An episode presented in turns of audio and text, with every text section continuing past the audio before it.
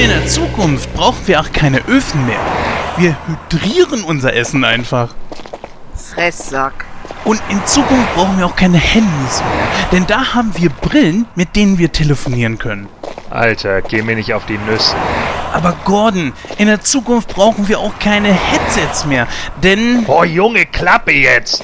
Wenn du dein Headset nicht geschrottet hättest, müssen wir jetzt nicht mit dir hier durch die Stadt latschen, um ein neues zu holen. Moment, äh, ich war das nicht, sondern Christoph. Aber nur, weil du mit ihm gewettet hast, dass er über das Kabel springen kann. Und nun liegt er mit gebrochenem Bein im Krankenhaus. Seht ihr? In der Zukunft wäre das nicht passiert, denn da gibt es besondere Schuhe mit Powerlaschen. Damit hätte der Sprung mit Sicherheit geklappt. Und ich schaff gleich eine Ohrfeige. Geh weiter jetzt. Und in der Zukunft Ich halt's nicht aus. brauchen wir auch keine Bedienungen mehr. Wie steht es denn mit Pflaster? Klappe jetzt! Aber Gordon, in der Zukunft brauchen wir auch keine Straßen mehr. Denn da haben wir... Ah, au, au, au, Scheinbar brauchen wir auch keine Zebrastreifen mehr in der Zukunft.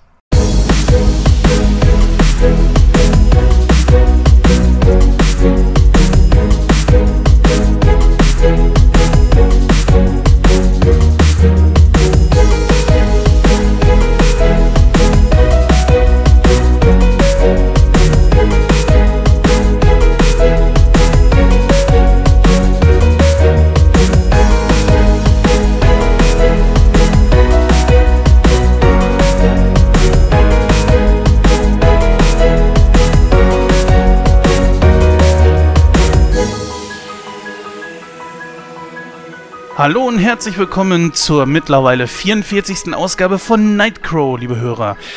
Ja, eine ganz andere Stimme als die, die ihr sonst immer so kennt, denn wie ihr schon aus dem Intro her heraus hören konntet, da ist nämlich ein kleiner wahrer Punkt mit drin. Der Christoph liegt tatsächlich im Krankenhaus mit einem gebrochenen Bein. An dieser Stelle dann natürlich äh, liebe Grüße und gute Besserung. Wir hoffen, dass er zu Teil 3 unseren Zukunft, äh, Zurück in die Zukunft äh, Special Nummer 2 in der Ausgabe 45 wieder mit dabei ist. Ja, heute müsst ihr dann mit mir Vorlieb nehmen, aber ich bin heute nicht alleine. Der Gordon und die Lara sind heute wieder mit dabei. Hallo, ihr beiden. Hallo. Hi.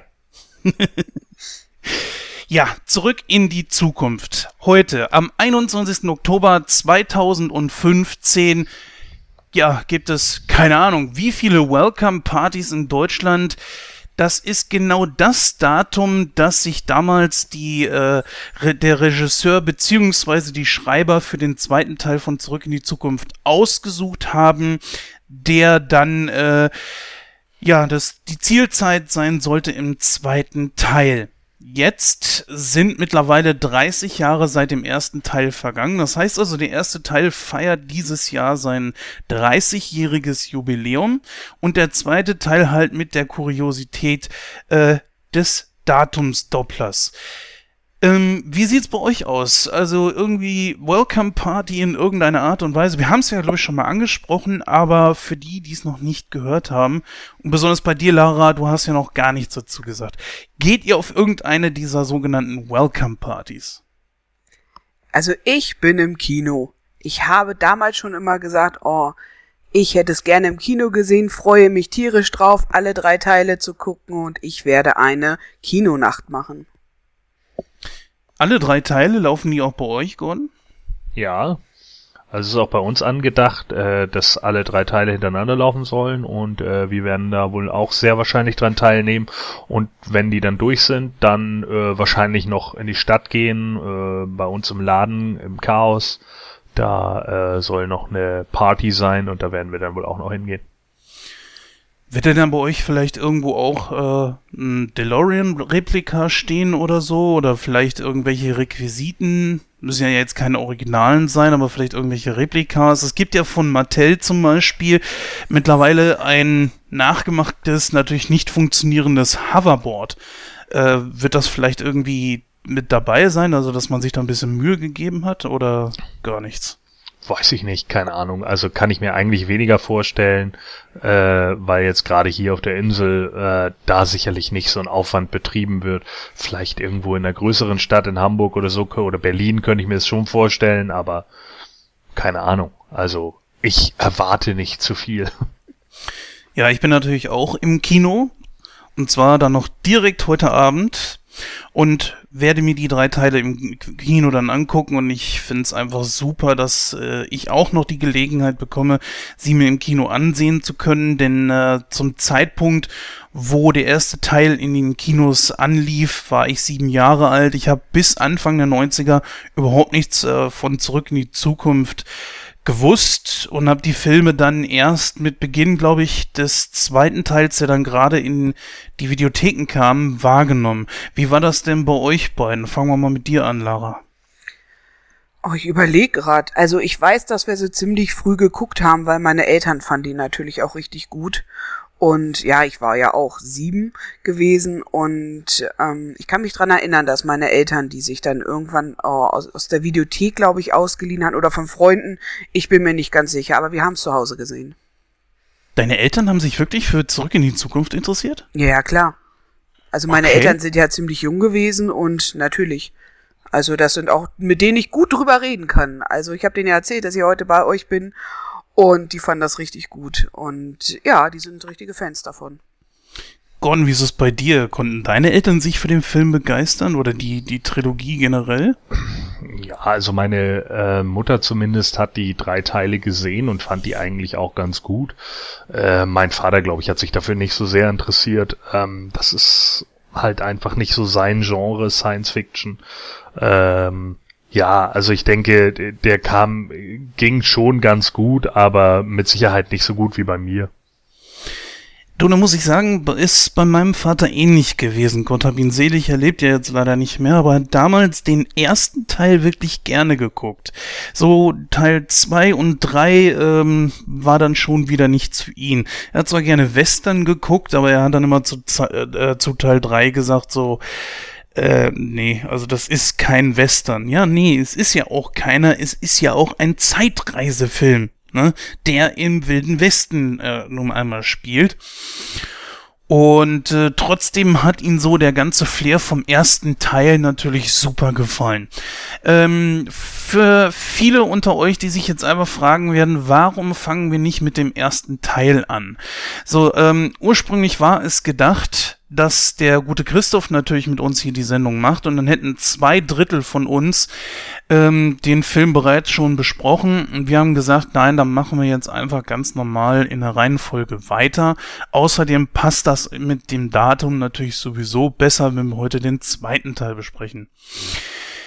Nun, ähm, ich würde einfach mal sagen, wir gehen jetzt einfach mal über in äh, ja, in Programmvorschau mit Susi und wir haben heute ein picke, packe volles Programm mit enorm viel Feedback, mit äh, einem Interview. Wir haben die Rezi dabei zum zweiten Teil und, und, und, und, und. Ich würde einfach mal sagen, wir hören uns mal an, was die gute Susi zu sagen hat. Bis gleich dann. Diese Ausgabe ist die mit den bisher meisten Gästen in der Geschichte dieses Podcasts. Neben einer sehr umfangreichen Diskussion rund um den zweiten Teil von Zurück in die Zukunft haben wir so viele Audiokommentare von Kollegen anderer Podcasts bekommen, dass wir sie auf zwei Sendungen verteilt haben. In dieser Ausgabe präsentieren wir euch die Meinungen von Tamino und Christian vom Second Unit Podcast und den Kollegen Dirk, Florian und Marc von der Talker Lounge. Ferner stand uns Liane Rudolph, die deutsche Synchronstimme von Lorraine, in einem ausgedehnten Interview Rede und Antwort. Das soll es aber noch nicht gewesen sein, denn in einer neuen Ausgabe vom Hollywood-Stammtisch haben wir uns mal die nun eingeholte Zukunftsvision von Back to the Future 2 genauer angesehen und mit der Realität verglichen. Ist die Fiktion von damals heute Realität geworden? Das alles erwartet euch in der ersten Sondersendung zu Zurück in die Zukunft.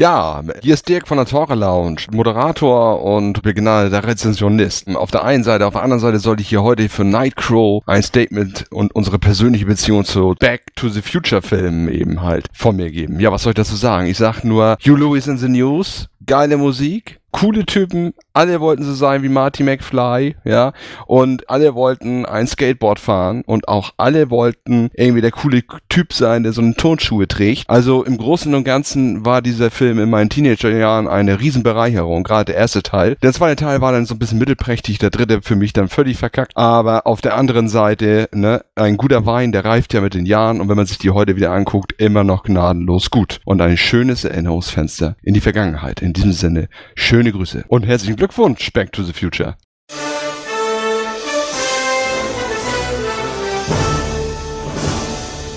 Ja, liebe Hörer, wir haben heute ein sehr schönes Interview für euch und zwar ist bei mir Liane Rudolph, welche in den Zurück in die Zukunft Filmen die Lorraine gesprochen hat. Schönen guten Tag, Frau Rudolph. Ja, hallo. Ja, Frau Rudolph, es ist ja schon eigentlich, sagen wir mal, eine absolute Premierensendung. Wir haben ja die Kuriosität mit dem zweiten Teil, wo ja Marty Doc und äh, Jennifer im zweiten Teil am 21. Oktober 2015, also genau dem Tag äh, von heute, ähm, in die Zukunft gekommen sind. Die Zukunft ist jetzt da. Dann hat dieser Film 30 Jahre äh, Jubiläum. Aber das ist ja nicht das Einzige. Auch Sie haben ja 40-jähriges Synchronsprecherjubiläum. Naja, also ganz genau genommen sind es wahrscheinlich sogar 42 Jahre. Oh, dann hat mich aber Wikipedia doch etwas äh, getäuscht. Was sagt denn Wikipedia? 1975 hätten Sie Ihre erste Rolle gehabt. Nee, das stimmt nicht ganz. Also das ist schon früher gewesen, weil ich kann das an einem Termin festmachen. Ich bin 74, 75, vom Sommer 74 bis 75 äh, in England tätig gewesen und ich habe schon davor synchronisiert. Also nach dem, ich, ich kann es leider nicht mehr genau festmachen, äh, wann mein erster Synchrontermin war, aber er müsste wahrscheinlich in Jahre 73 gewesen sein. Ja, fangen wir gleich mal mit der ersten Frage an. Wie kamen Sie denn zur Schauspielerei und letztendlich auch zum Synchron?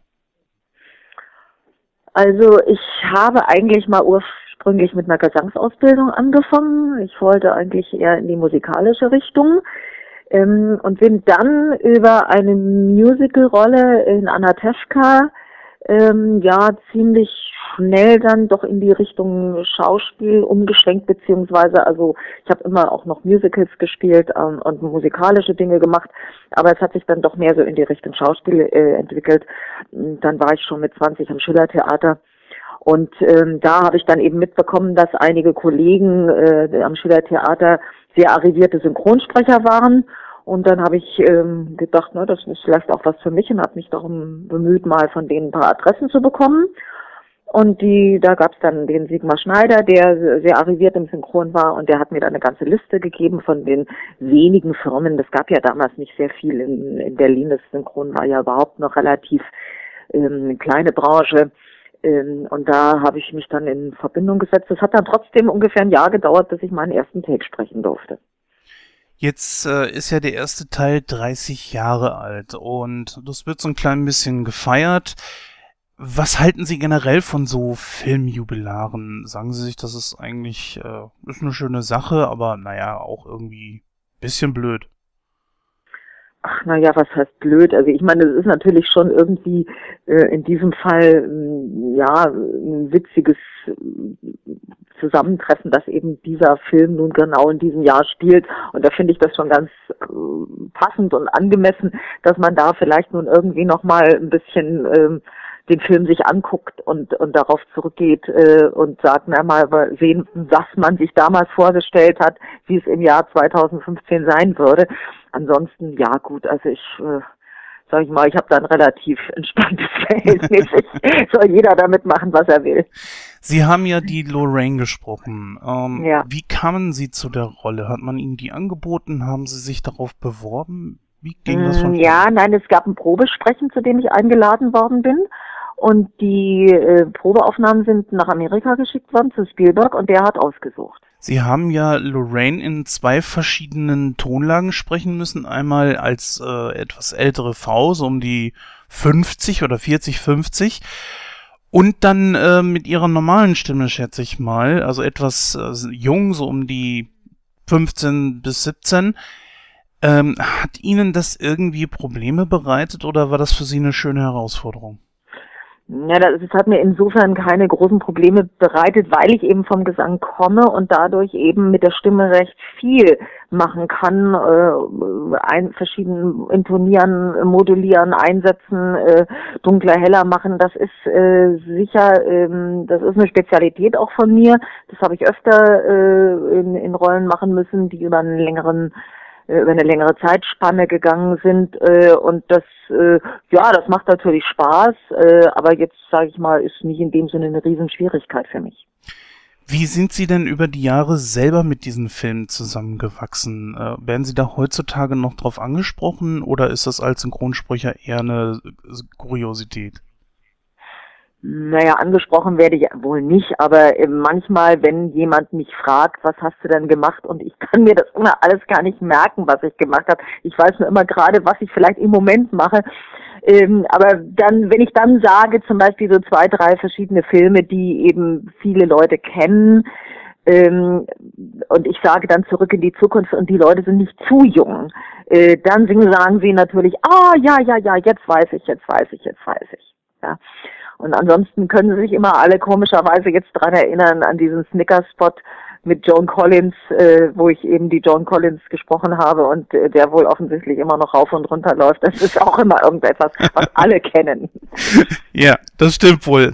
Der ist ja auch wirklich zu köstlich und da hat sie sich ja auch wirklich sehr gut selbst auf die Schippe genommen. Ja, ja.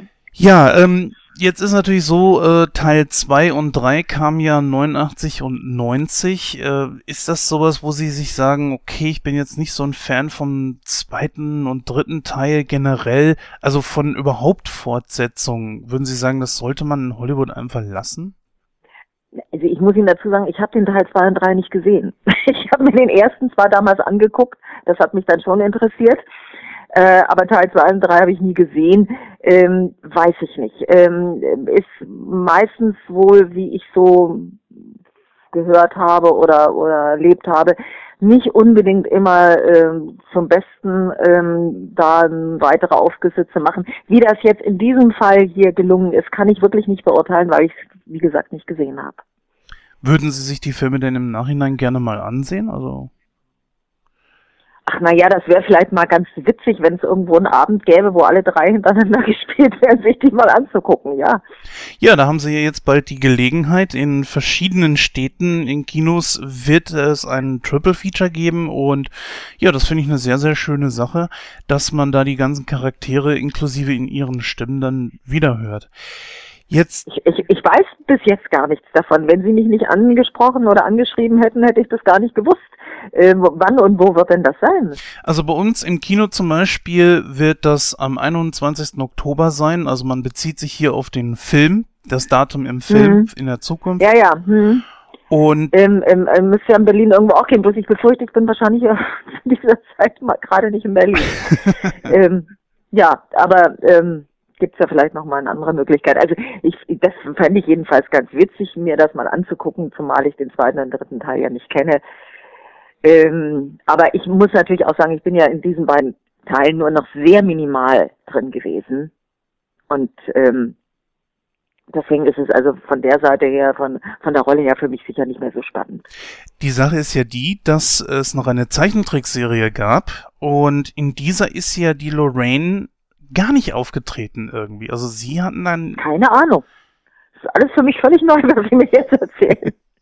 Also hatten Sie von der Zeichentrickserie noch nie gehört? Nein. Sie haben ja jetzt auch sehr viel Theater gespielt und glaube ich auch heute noch.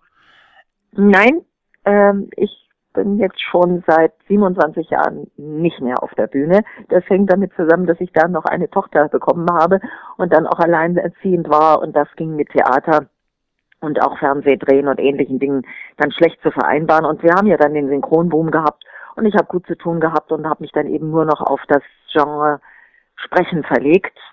Also insofern, alles, was ich äh, bühnenmäßig gemacht habe, liegt eigentlich vor 89.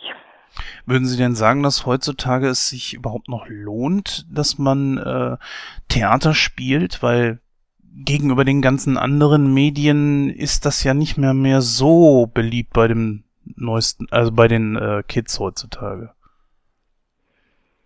Also lohnen tut sich das bestimmt immer noch. Äh, nur ist die Frage, was heißt lohnen? Ähm, also ich halte es für ein wichtiges, äh, wichtigen Teilbereich äh, oder eigentlich den Hauptbereich des Berufes. Äh, und ich bin nach wie vor auch der Meinung, dass Menschen, die ähm, was auch immer ansonsten in diesem Beruf tun, erstmal eine vernünftige Theaterausbildung haben sollten und auch möglichst auf der Bühne gestanden haben sollten. Ähm, das ist ja auch, ähm, sage ich mal, in anderen Bereichen so. Ich kann ja auch nicht sagen, ich möchte Kunsttischler werden, wenn ich nicht erstmal Tischler gelernt habe. Ähm, und insofern halte ich das nach wie vor für ein sehr wichtiges äh, Medium und äh, also äh, lohnt ist das sowohl für den Ausführenden wie auch für den Zuschauer allemal. Ich gehe sehr viel in den letzten Jahren ins Theater äh, und finde eben einfach ähm, ja das Lebendige und, und das Teilhaben an dem Moment, äh, das ist durch nichts anderes zu ersetzen. Jetzt hat sich ja die Synchronbranche in den letzten 20, 30 Jahren doch etwas verändert.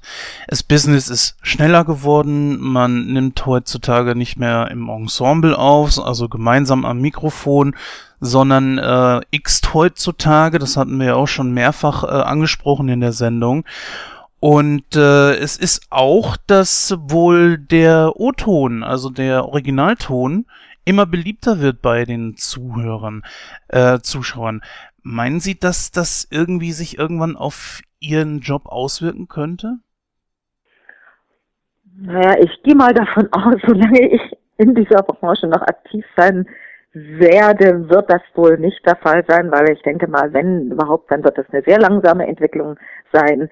Ähm, ich bekomme natürlich schon mit, dass äh, die jüngeren Leute äh, alle zunehmend anfangen, Filme im Original zu sehen, was sicher auch äh, seine Berechtigung hat. Und ähm, ja, sicher äh, für Leute, die anständig die Sprache des Originals kennen, ähm, sicher immer, sagen wir mal, vielleicht noch lohnender ist. Auf der anderen Seite, ähm, es gibt chinesische und koreanische und äh, arabische Filme und da wird es dann schon sicher sehr schwer. Die wird man sicher auch weiterhin synchronisieren, weil wir eben in Deutschland diese Synchrontradition haben, was in anderen Ländern ja nicht der Fall unbedingt ist. Meine Tochter lebt also seit fünf äh, Jahren in Kopenhagen äh, wo die Titel, äh, die Filme ja alle untertitelt werden. Die guckt sich natürlich vieles in Englisch an ähm, naja, aber bei den anderen Nationalitäten, äh, deren Sprache man nicht unbedingt mächtig ist, da wird's dann schon schwierig, weil da muss man eben immer unten die Untertitelungen mitlesen.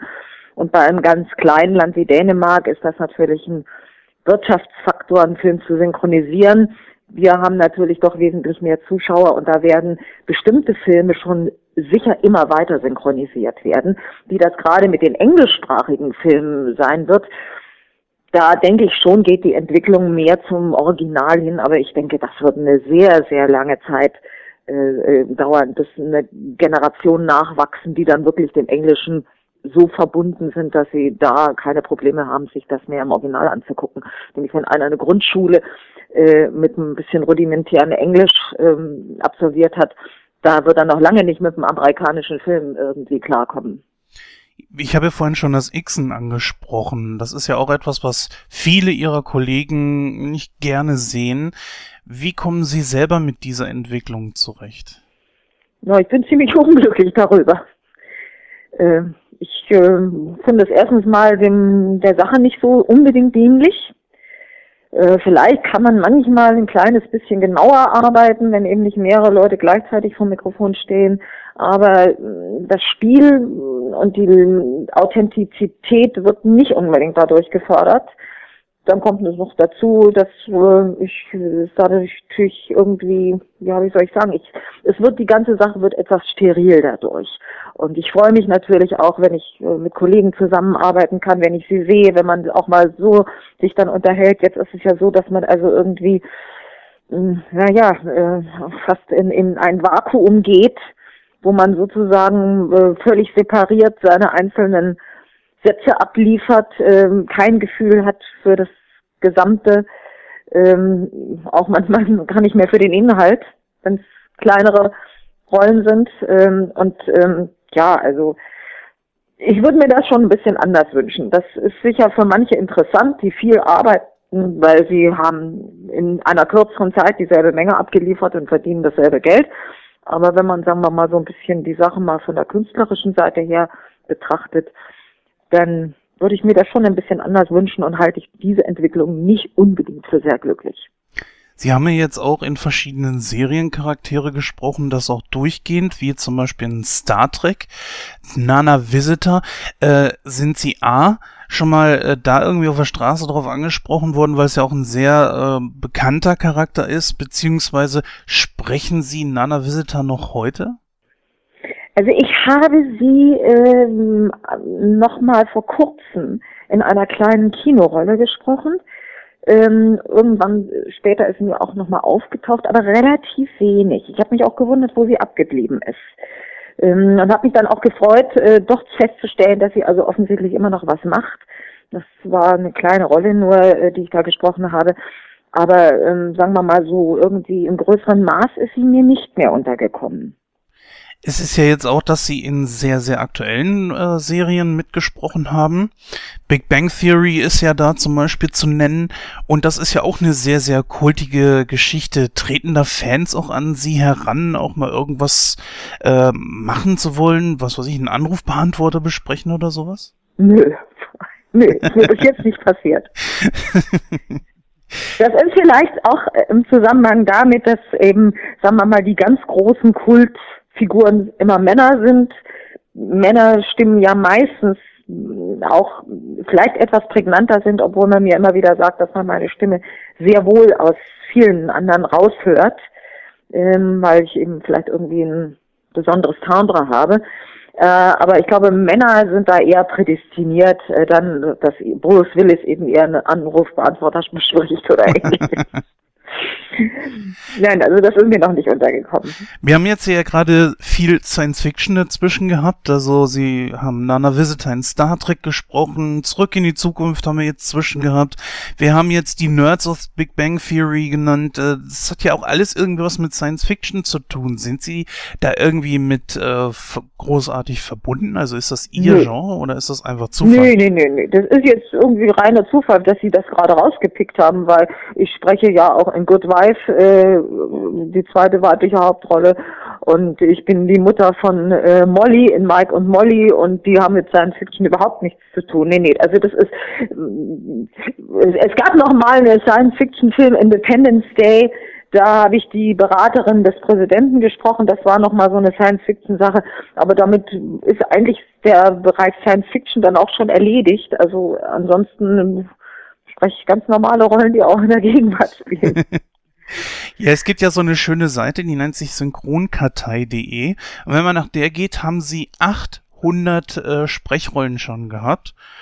Erinnern Sie sich da überhaupt irgendwie an die größeren oder verliert man da, wie Sie es vorhin schon sagten, echt den Überblick? Ja, man verliert den Überblick. Das ist auch genau das, wenn, wenn ich dann gefragt werde, dann sag ich mir, ach Gott, was habe ich denn gemacht? Was habe ich denn gemacht? Ja gut, mir fällt dann irgendwie was ein, aber äh, vieles ist dann nicht präsent. Und manchmal ist es dann so, dass ich, wenn ich dann irgendwann irgendwie über irgendwas stolpere, äh, in einer Programmzeitung oder so, da sage ich, ach Gott, das hast du ja auch gemacht, da warst du ja drin oder da hast du zumindest mal eine Episodenrolle gesprochen. Ich glaube auch, dass die 800 gar nicht reichen.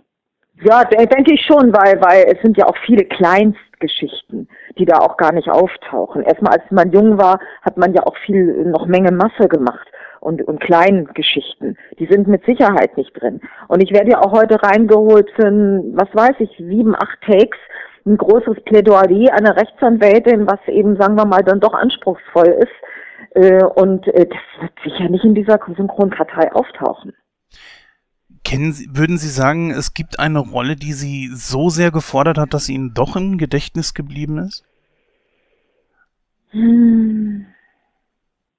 Naja, also der Film an deiner Schulter, wofür ich ja damals für den Synchronpreis 2006 nominiert worden bin, Ähm, der, äh, der hat mich schon sehr gefordert, weil ähm, das ein schwieriges Thema ja auch war. Eine Frau, wo der Mann plötzlich verschwindet, sie sitzt mit mehreren halbwüchsigen Töchtern alleine da, ähm, weiß gar nicht, wie sie mit der Situation klarkommen soll, trinkt auch und so. Ähm, weil ich war damals selber gerade in einer relativ schwierigen Situation privat, ähm, hatte ein paar Jahre davor auch, äh, also eine ganze Reihe der Jahre schon davor, die Trennung von meinem Mann ja hinter mir und wusste auch genau, wie diese Situationen so sind, wenn man dann plötzlich äh, ja, also die Welt eigentlich so ein bisschen zusammenbricht. Das ist mir schon äh, an die Nieren gegangen, äh, beziehungsweise das hat mich schon sehr beschäftigt. Es gab sicher auch noch ein, zwei andere Filme, äh, würde ich jetzt vielleicht nicht unbedingt im Moment sagen können, äh, konkret, ähm, was das war. Aber das ist so einer der Filme, sag ich mal, die ähm, ja, also schon einen über das gängige Maß, äh, das übliche Maß äh, beschäftigt oder gefordert haben. Also äh, rufen Sie bei der Synchronisation dann auch private Ereignisse ab, um äh, persönliche Erlebnisse ab, um dann die, der Rolle auch gerecht zu werden? Hm, naja, das kann ich jetzt vielleicht nicht unbedingt so sagen. Das kann schon mal passieren, aber es ist sicher auch so, dass äh, einfach dann gewisse Filme schon an persönliche Situationen erinnern es ist ja eigentlich so, dass ein Synchronsprecher schon mit äh, sehr viel Anonymität an der Arbeit dran ist. Das heißt also, die Schauspieler stehen vorne, die Synchronsprecher eher hinten dran. Heutzutage ist es ja so, dass die Synchronsprecher am Ende eines Films genannt werden. Das war ja früher nicht. Würden Sie persönlich sagen, auch das äh, bräuchte ich jetzt nicht unbedingt oder ist das für Sie eine Revolution? Also, dass die äh, Sprecher am Ende eines Films genannt werden, ist, soweit ich weiß, nicht durchgängig, aber es fängt jetzt an, beziehungsweise es hat sich ja wohl ein Kollege das auch äh, gerichtlich erstritten, dass er genannt wird. Ob das nun wirklich jetzt bei den Kinofilmen überhaupt durchgängig schon der Fall ist, das weiß ich nicht. Auf jeden Fall beim Fernsehen ist es nicht, bei den Fernsehproduktionen. Und das bedauere ich natürlich sehr weil erstens mal ist das ja auch eine gewisse Reklame für einen selbst. Ähm, man würde ja zum Beispiel unter Umständen, also ich denke jetzt auch an jüngere Kollegen, mich betrifft das jetzt vielleicht nicht mehr unbedingt so, aber jüngere Kollegen, ähm, die irgendwo einen guten Film sprechen und ein anderer, ähm, vielleicht sogar aus einer anderen Stadt, ein Regisseur oder ein Produzent sitzt davor und sagt, ach, wer ist denn das? Äh, er weiß ja nicht, äh, er müsste jetzt mühsam anfangen zu recherchieren, wer den, derjenige ist, der das gesprochen hat. Ähm, ich finde, das ist auch eine Würdigung unserer Arbeit, äh, dass wir genannt werden. Und ich muss ganz ehrlich sagen, ich ärgere mich sehr darüber, dass also egal ob in internationalen oder in deutschen Produktionen, das Catering und der letzte Fahrer und Kabelträger genannt werden. Aber die Sprecher äh, der Rollen nicht. Das finde ich eine absolute Nichtwürdigung, über, über, Übergehen unserer Arbeit äh, und äh, ist eigentlich also überhaupt nicht zu akzeptieren. Muss ich sagen, finde ich ehrlich gesagt auch sehr schade, aber ich kann Sie beruhigen, also zumindest bei den Filmen, die ich jetzt aktuell im Kino gesehen habe, werden am Ende immer die Sprecher genannt, sogar Dialogregie und so weiter. Also das hm. findet auf jeden Fall schon statt. Hm. Ja, meistens natürlich dann auch in einem Tempo, dass kein Mensch das lesen kann, das ist noch eine Sache für sich. Aber immerhin, wenn es schon mal so wäre, das wäre ja schon mal was. Naja, zumindest kann man auf DVD mal eben auf Pause drücken und aber ja. Sie haben recht, das ist schon wirklich sehr schnell. Das kann man, ja, das kann man. Und dann sitzt ähm, natürlich meistens. Ich muss eben sagen, ich bin nicht so sehr oft im Kino. Ich gehe eben lieber wirklich eben zu lebendigen Menschen ins Theater. ähm, äh, und deswegen kann ich jetzt, ja, wie gesagt, dazu nicht viel sagen, ob das nun wirklich jetzt generell in den letzten Jahren entstanden ist, dass immer die Sprecher genannt werden. Also ich kann mich erinnern, dass ich vor nicht langer Zeit im, im Kino war und da war das, habe ich extra gewartet und das war nicht der Fall. Oh, das ist natürlich ein bisschen schade. Wissen Sie noch, welcher Film das war?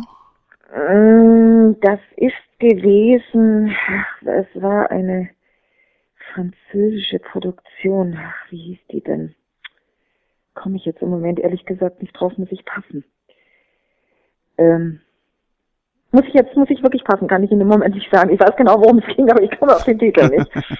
ähm, und da habe ich extra äh, gewartet äh, und äh, war kein Abstand mit deutschen Stimmen ich habe, ich möchte gerne noch mal kurz auf das Xen zurückkommen. Und zwar ähm, Wenn ich frage Sie jetzt mal als Sie, von jemand, als jemand vom Fach und mit viel Erfahrung, glauben Sie, dass es noch schneller werden kann? Also, dass man noch, äh, ja, dass man noch schneller arbeiten kann? Na, ich hoffe nicht. Also vorstellen kann ich mir auch nicht allzu viel, weil äh, bestimmte Vorgänge brauchen ja Zeit. Ähm, das heißt also einmal abhören zumindestens dauert Zeit und, und draufsprechen dauert auch Zeit. Äh, und ähm, die technischen Abläufe sind ja inzwischen so, dass sie eigentlich äh, praktisch ohne Leerlauf, ohne, ohne Zwischenpausen oder so sind. Ähm, wer da versiert ist, äh, uns im Schnitt bei jedem zweiten Versuch drauf hat, das soll da noch sehr viel schneller gehen. Ähm, und ähm, äh, ich denke nicht, also dass das dann auch der Qualität noch dienlich wäre, wenn, wenn es aus irgendwelchen Gründen, die ich mir nicht vorstellen kann, und vielleicht noch ein bisschen zeitraffender vor sich gehen würde. Ähm, Gott sei Dank haben wir ja nun vielleicht auch langsam äh, geschafft, ein paar Mechanismen zu installieren, ähm, die das verhindern, indem wir ja auch äh, bestimmte Take-Zahlen eigentlich als wünschenswert äh, vorgeben, beziehungsweise uns ja auch äh, zunehmend ähm, und, und mit Erfolg geweigert haben, ohne Cutter zu arbeiten. Weil da könnte man vielleicht noch etwas Zeit einraffen, indem man eben irgendwelche Aufnahmen nimmt, die mit einem Cutter nicht genommen werden würde und dann wird nachher am Schneidetisch irgendwie rumgebastelt. Wie schlimm ist denn das heutzutage mit dem Kopierschutz? Also man hat ja schon Dinge gehört, wie dass man teilweise echt nur Münder sieht und ist das bei Ihnen auch der Fall, dass es so extrem geworden ist? Ja, ja, ja, also das ist, das ist ganz fürchterlich, weil zum Teil, also die ganze Fläche mit irgendwelchen schattenartigen Lo äh, Logens, also, also, also so irgendwelche Buchstaben äh, bedeckt sind oder oder ähm, es ist ja auch schon zum Teil schlimm manchmal mit den Timecodes, die dann irgendwo genau über den Mündern sind, also oder quer geht ein Balken rüber mit irgendeinem äh, Hinweis, dass es jetzt also von Disney ist oder so. Das ist total nervig. Inwie beeinflusst das Ihre Arbeit? Ja, es ist einfach irritierend, das ist nervig. Man, man kann sich nicht äh, so drauf konzentrieren aufs Bild, wie man das könnte, wenn man ein vernünftiges, klares Bild vor sich hat. Und dass man jetzt nur noch Münder synchronisiert, also das geht überhaupt nicht, weil ich muss ja den Ausdruck des Gesichts und des Körpers und alles haben, um das nachvollziehen zu können. Ich ähm, bezeichne mich ja selber, ich weiß nicht, ob jemand anders schon mal auf diese Idee gekommen ist, aber ich bezeichne mich ja selber als Stimmchamäleon. Also das heißt, ich muss mich Chamäleonartig drüberlegen über eine Vorlage. So wie das Chamäleon sich dem Untergrund anpasst in der Farbe, äh, so passe ich sozusagen meine Stimme der Vorlage an, die da vorgegeben ist. Und da muss ich ja die Vorlage sehen und nicht nur den Mund. Ja, es gibt, äh, da sprechen Sie was sehr Schönes an. Es gibt ja jetzt die, ja, würde ich mal sagen, kleine Revolution, dass Synchronsprecher sich gerne Synchronschauspieler nennen. Ist das bei Ihnen genauso ja, der Fall oder? Ist, ist auch angemessen. Also auch eine Bezeichnung, die Sie für sich selber wählen würden. Ja, ich meine, nun bin ich auch viele Jahrzehnte den Ausdruck Synchronsprecher geeicht. Deswegen, ja, nenne nenn ich, nehme ich diesen Ausdruck dann irgendwie instinktiv immer. Aber eigentlich ist der Ausdruck Synchronschauspieler schon der Sache angemessen. Jetzt ist es ja so, ähm, nehmen wir mal an, Sie haben Nana Visitor vor sich, eine wirklich sehr schlanke Person. Und dann haben Sie, äh, sagen wir mal, ähm, mir fällt jetzt kein Beispiel ein, aber eine sehr mollige Person, äh, die Sie synchronisieren müssten. Gehen Sie da irgendwie anders ran? Ja, sicher, da geht man auch mit dem Körper anders ran. Also ich persönlich jedenfalls. Das, das macht ja eben auch dieses Stimmchamäleon aus, dass man sich anpasst. Das heißt, wenn ich, wenn ich eine schlanke Person äh, ähm, spreche, setze ich die Stimme anders an als äh, bei einer voluminösen Person, wo ich eben ja vom Gesang her komme, sage ich mal, ähm, eine andere Stütze mache, andere Räume äh, auch in meinem Körper äh, versuche zu öffnen, damit diese Stimme eben, sagen wir mal, dann auch voluminöser klingt. Jetzt so abschließend mal die Frage, wo werden wir sie in nächster Zeit hören und sehen? Ja, also nach wie vor sicher in Mike und Molly äh, und in Good Wife. Die Serien gehen nächstes Jahr weiter. Dann bin ich ja auch noch in Major Crimes äh, mit einer durchgehenden Rolle. Es gibt einen Haufen Trickfilm, äh, angefangen von Ponyville äh, bis Doc McStuffin, wo ich immer wieder irgendwie als äh, einzelne äh, Trickfigur auftauche, nicht in jeder Folge zwar, aber immer wieder. Ja, dann sind wir, also ich, ich da bin ich schon wieder an dem Punkt, dass ich sage, was mache ich denn eigentlich alles? ähm, äh, es sind natürlich viele ähm, einzelne Gastrollen, die man dann irgendwie spricht. Ähm, es gibt jetzt noch eine Serie Halt und Catch Fire, wo ich drin gewesen bin. Heart of Dixie ähm, war ich drin. Ähm, also es gibt äh, eben eine ganze Menge, ähm, wo man dann immer mal auftaucht, aber nicht ständig drin ist. Castle ist noch so eine Serie, wo ich, ähm, sagen wir mal, relativ häufig auftauche, auch nicht in jeder Folge, aber relativ, ähm, also durchgehend seit seit ein paar Jahren immer wieder dr äh, drin bin. Ähm, ja, was jetzt an Kinofilmen auf mich zukommt, das weiß ich natürlich überhaupt nicht. Aber das ist so, Saving Hope ist noch eine Serie, wo ich drin bin durchgehend. Ob die weitergehen wird im nächsten Jahr, das weiß ich nicht, als irgendwie angekündigt, aber das ist manchmal ja auch so ein bisschen un, ähm, klar, ja, ob da die weitergedreht wird oder ob das auch in Deutschland dann gekauft wird. Also das ist so, sage ich mal, das, was man so mit Sicherheit, was ich jetzt gerade genannt habe, was man so in der nächsten Zeit sicher von mir hören kann. Ja, Frau Rudolph, ich bin am Ende mit meinen Fragen. Ich danke, dass Sie sich die Zeit genommen haben, uns da ein paar Fragen zu beantworten und das wird unsere Sendung mit Sicherheit wunderbar abrunden. Ja, dann freue ich mich, wenn ich Ihnen damit gedient habe und wünsche Ihren Hörern, naja, mit dem Interview vielleicht viel Spaß beziehungsweise ein paar neue Einsichten und wünsche Ihnen und Ihren Hörern alles Gute. Alles klar, Dankeschön. Danke auch, tschüss.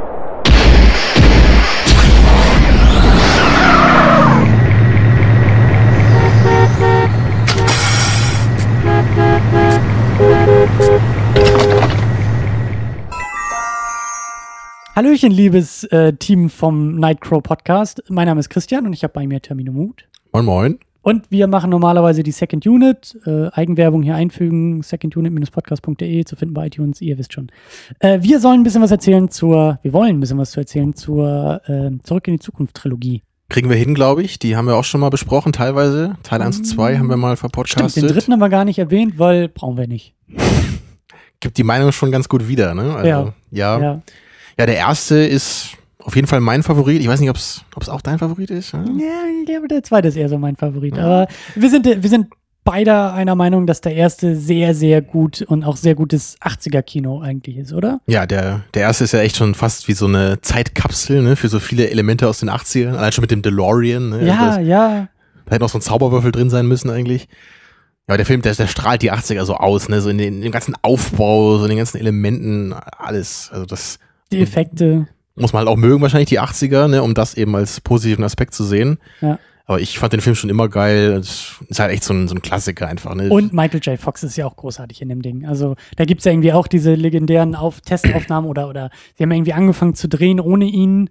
Und dann gibt's ja, glaube ich, bei YouTube so ein paar Clips von dem Typen, der das vorher gemacht hat. Und es, das geht halt einfach nicht. Also ja, also seine Dynamik eben mit Christopher Lloyd zusammen ist halt großartig. So, das ist einfach so ein klasse Filmduo. Marty. Ne? ja. das ist so, ja. ja, sie haben halt beide immer so diese irren Gesichtsausdrücke, wenn irgendwas wieder nicht läuft. Ne? Und gerade eben der Doc Brown, der immer in Zeitnot ist, obwohl er eine Zeitmaschine besitzt. Ja, ja. Das- Und Marty, der immer rückwärts läuft, das ist so das, was ich mir gemerkt habe. So. Er läuft immer rückwärts. So. Ja, Wenn er ja. überfordert ist, dann ja. Und die Ja. Musik, ganz wichtig. Ja, das, das ist echt so ein Film, den würde ich With so the power of love. Das ist wirklich so ein, so ein Klassiker, einfach so ein richtiger Ja. Klassiker. So klassischer geht's eigentlich nicht mehr. Macht Ja. einem immer wieder Spaß, wenn man den guckt. So, Ja. ja, eigentlich habe ich fast nichts dran auszusetzen, außer eben, dass es um Zeitreisen geht, was immer irgendwie ein bisschen schwierig ist für mich, weil es halt irgendwie dann immer am Ende voll all over the place wird. Und wenn, wenn sie dann Ja. dieses Foto rausholen, ne, wo Ja. dann irgendwie die Leute verschwinden und wieder auftauchen, je nachdem, was sie gerade tun, da denke ich schon so, oh mein Gott. äh. Aber ich finde das halt voll charmant. Also das, und auch bei dieser Ja. ganzen so, die Zeitmaschine im DeLorean und wie du gesagt hast, der verrückte Professor, der keine Zeit hat, so, das ist für mich, das, das muss ich nicht so ernst nehmen. Das ist nicht so, ist nicht Primer oder irgendwie so andere Zeitreisedinger, wo ich sage, oh, da will ich aber doch mal drüber nachdenken. Klar, in so einem humoristischen Setting kann man da auch drüber hinwegsehen. Ja. Und der, der zweite ist ja echt was ziemlich Interessantes, so, weil da war ja eigentlich gar keine Fortsetzung vorgesehen und der erste Film endet eben auf dieser Note, ja, hier, kommt mit in die Zukunft, irgendwas ist Stimmt. mit euren Kindern, was ja halt nie für eine Fortsetzung gedacht war, dieses Ende, was aber dann irgendwann zu einer Fortsetzung werden musste, als sie dann eben gemacht wurde. Als der Film Und- so erfolgreich war, dass Fortsetzung geben Genau, musste. und deswegen haben sich äh, die Macher dann dazu entschlossen, das Beste aus dem zu machen und dann sich diesen völlig abgefahrenen Plot ausgedacht mit der Zukunft und dann Ja. wieder der Vergangenheit, wo dann Aber- die Hälfte wieder im ersten Film spielt und Aber ich glaube, da bin Äh. ich ja, äh, ich bin nicht allein in einem Lager, aber das ist ja, glaube ich, so, äh, warum den auch viele so mögen, ist halt so dieses Jahr 2015, dieses, diese grandiosen Zukunftsvisionen mit diesen Flachbild-Fernsehern, die so vorhangmäßig runtergeholt genau, und werden können. natürlich den Hoverboards, klar. Ja, die Hoverboards und die Pizza, die so klein ist und im Ofen dann nach drei Sekunden Ja, groß all der. Quatsch, ja. Und das mag ich in dem Film auch sehr gerne. So, aber es Ja. ist, halt relativ wenig so im Verhältnis zur Laufzeit. Ne? Diese Zukunft ist am Anfang einmal so 20 Minuten, halbe Stunde höchstens. Und danach spielt der Film halt hauptsächlich in dem, in dem ersten Film wieder. Was ich ja auch ganz charmant finde. Also ich finde das ja auch sehr, sehr Das, schön. das hat schon irgendwas, ja. Aber Ja. ich, ich bin da auf jeden Fall bei weitem nicht so der große Fan von wie von dem ersten. Aber ich gucke den auch ganz gerne mal ab und zu. So ist es nicht. ja. So, Aber ich glaube, wir sind einer Meinung, was den dritten angeht. Ja, der dritte ist irgendwie. Ich finde, die ganze Trilogie ist so ein bisschen wie Indiana Jones, in der Hinsicht, dass der erste so für mich so der ikonische Klassiker ist. Der zweite macht einiges anders, aber ist trotzdem interessant dabei. Und der dritte ist sehr brav. Nur bei, bei Indiana Jones gucke ich den dritten auch ganz gerne. Aber, ähm, aber hier ist es so. Es ist irgendwie zu wenig, was da passiert, finde ich. Da, da geht es auch noch kaum, kaum noch um die Zeitreisen. Ne? Es spielt hauptsächlich in diesem Wild-West-Setting. Ja. Und ähm, also mich- zwischenzeitlich vergisst man ja fast, dass es irgendwie um einen DeLorean geht, der da irgendwo in der Scheune steht unter so einem Tuch. Ne? Für, für mich ist, wenn du hier schon die 80er als Vergleich äh, ranziehst, ist es, glaube ich, eher vergleichbar mit Star Wars. So, der erste legt irgendwie ein sehr, sehr gutes Fundament. Der zweite übertrifft es dann noch einmal, besonders mit Ideenreichtum. Was den Vergleich jetzt schwierig macht, ja. Na, folge mir noch. Und beim dritten sind die Ideen irgendwie ausgegangen. So. Ja. Ich Obwohl- würde auch nicht sagen, dass der schlecht ist, der dritte. So, aber das ist, das, das ist so für mich der perfekte Sonntagnachmittag-Film. So, der ist ja, brav, der ist einfach zu gucken, der hat nicht so wirklich Ecken und Kanten. Aber es ist so, für so ein Ende von einer Trilogie ist es doch so ein bisschen, naja, so. Ja. Ja. Vor allem finde ich das so, so. so paradox, dass der mit dem zweiten zusammen gemacht wurde. Und ich habe einfach das Gefühl, dass der dritte so qualitativ irgendwie so, so doch abfällt. So, dass das irgendwie, ich sage ja, als ob da die Ideen ausgegangen wären. Irgendwie, Ja, Naja. also ich, ich glaube, vom Niveau her liegen für mich schon die Teil 2 und 3 eher noch beieinander. Aber einfach nur, weil ich den ersten halt so, so weit davon noch oben sehe. Ja, aber es, ich meine, das sind alles drei Filme, die Spaß machen und die haben auch alle irgendwie so Szenen, die cool sind. Und ich meine, das, das am Ende von, von dem dritten Teil mag ich eigentlich auch ganz gerne mit dieser, mit dieser Eisenbahn, diesen Super Zündis, wie sie auf Deutsch heißen. Ich weiß gar nicht mehr, wie die auf Englisch hießen. Das habe ich noch aus der Kindheit abgespeichert, dieses Wort. kennst du eigentlich diesen, dieses Easter Egg, diesen Filmfehler, wo dieser kleine Junge sich in den Schritt zeigt? Das hast du mir mal gezeigt, ja. Ja, das äh, solltet ihr auch nachgoogeln bei YouTube und so. Das ist sehr schockierend. Verstörend, ja. Ja, sehr. wie ist das, wie das das in den Film geschafft hat? Ich weiß es auch nicht. Äh, versteckte Botschaften vielleicht. Ähm, aber ich habe echt das Gefühl, wir sollten vielleicht über den dritten auch nochmal sprechen. So, das könnte man vielleicht, vielleicht, also wir haben die Trilogie ja noch nicht abgeschlossen. Vielleicht Ja, sollten wir das auch wir- irgendwie tun. Wir haben immer eine Menge vor hier. ja, aber Genau, wenn ihr, wenn ihr wissen wollt, was wir so vorhaben, dann schaut vorbei, wie gesagt, bei Second Ja. Unit. ja. Euch noch viel Spaß bei der Diskussion und auch bei den anderen Audiokommentaren. Ich bin gespannt, was dabei rumkommt und ich bin auch gespannt, was ihr zum äh, Gesamt, zur Gesamttrilogie, ob das unsere Meinung widerspiegelt oder ob jetzt irgendwie rauskommt, dass der dritte Teil der beste ist und wir keine Ahnung Auf haben. jeden Fall. Bei sowas höre ich besonders immer, besonders gerne mal andere Meinungen zu so Filmen, die man so in- und auswendig kennt. Weißt du, so das, wie dann so der eine eben das eine Detail empfindet und mag es der eine den ersten lieber als den zweiten oder andersrum und so. Finde ich immer ganz cool dabei. Ja. ja. Ja. Aber gut. In diesem Sinne, macht's gut Und, wir und sehen ich uns hoffe, wir waren nicht zu Zukunft. lang. Äh, naja. Man kann uns kürzen. Nein. Ciao. Aber gut, tschüss.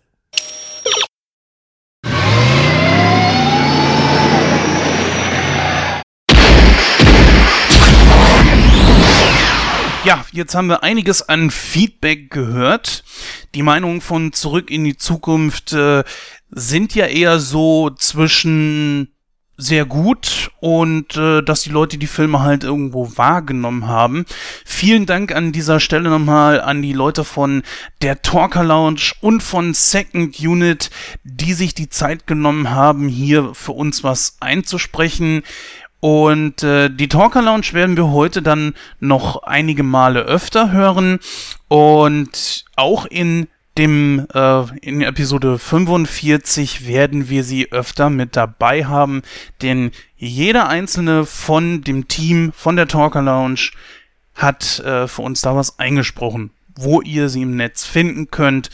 Ja, das haben die Jungs da ja gerade schon gesagt, beziehungsweise möchte ich euch da gerne unsere neue Link Area auf www.nightcrow.de ans Herz legen, denn wir haben uns gesagt, ähm, wir haben jetzt hier Unterstützung bekommen von den anderen Podcasts, die unseren äh, unsere Sendung dann heute so bereichern und da wollten wir uns ein bisschen erkenntlich zeigen und arbeiten daher auch schon ein klein wenig zusammen und äh, ja, dementsprechend äh, dann einfach mal in die Link Area gucken, die wir auch immer mal wieder aktualisieren werden. Momentan stehen zwei Links drin, weitere folgen in den nächsten Tagen. So, jetzt wollen wir uns allerdings mal zurück in die Zukunft Teil 2 widmen. Ein Film aus dem Jahr 1989. Und äh, wir haben als Darsteller wieder Michael J. Fox und Christopher Lloyd mit dabei. Wir haben auch wieder mit dabei Lea Thompson und Thomas F. Wilson. Trotzdem hat sich in dieser äh, Damenriege doch ein bisschen was geändert und da werden wir gleich noch drauf eingehen. Vorher erklärt uns der Gordon aber mal kurz, worum es denn in diesem Film überhaupt ging. Ja, also Marty und Doc und äh, Jennifer reisen in das Jahr 2015, um die Zukunft von Martys Kindern zu retten.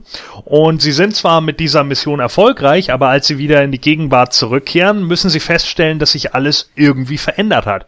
Die Straßen und Häuser sind total verwahrlost, Punks und Rockerbanden terrorisieren Guns Hill und über all diesem Chaos thront Biff, welcher nun Multimillionär ist. Marty und Doc finden heraus, dass der alte Biff aus dem Jahr 2015 die Zeitmaschine gestohlen hat und seinem jüngeren Ich aus dem Jahr 1955 ein Almanach des Sports mit Sportstatistiken gegeben hat.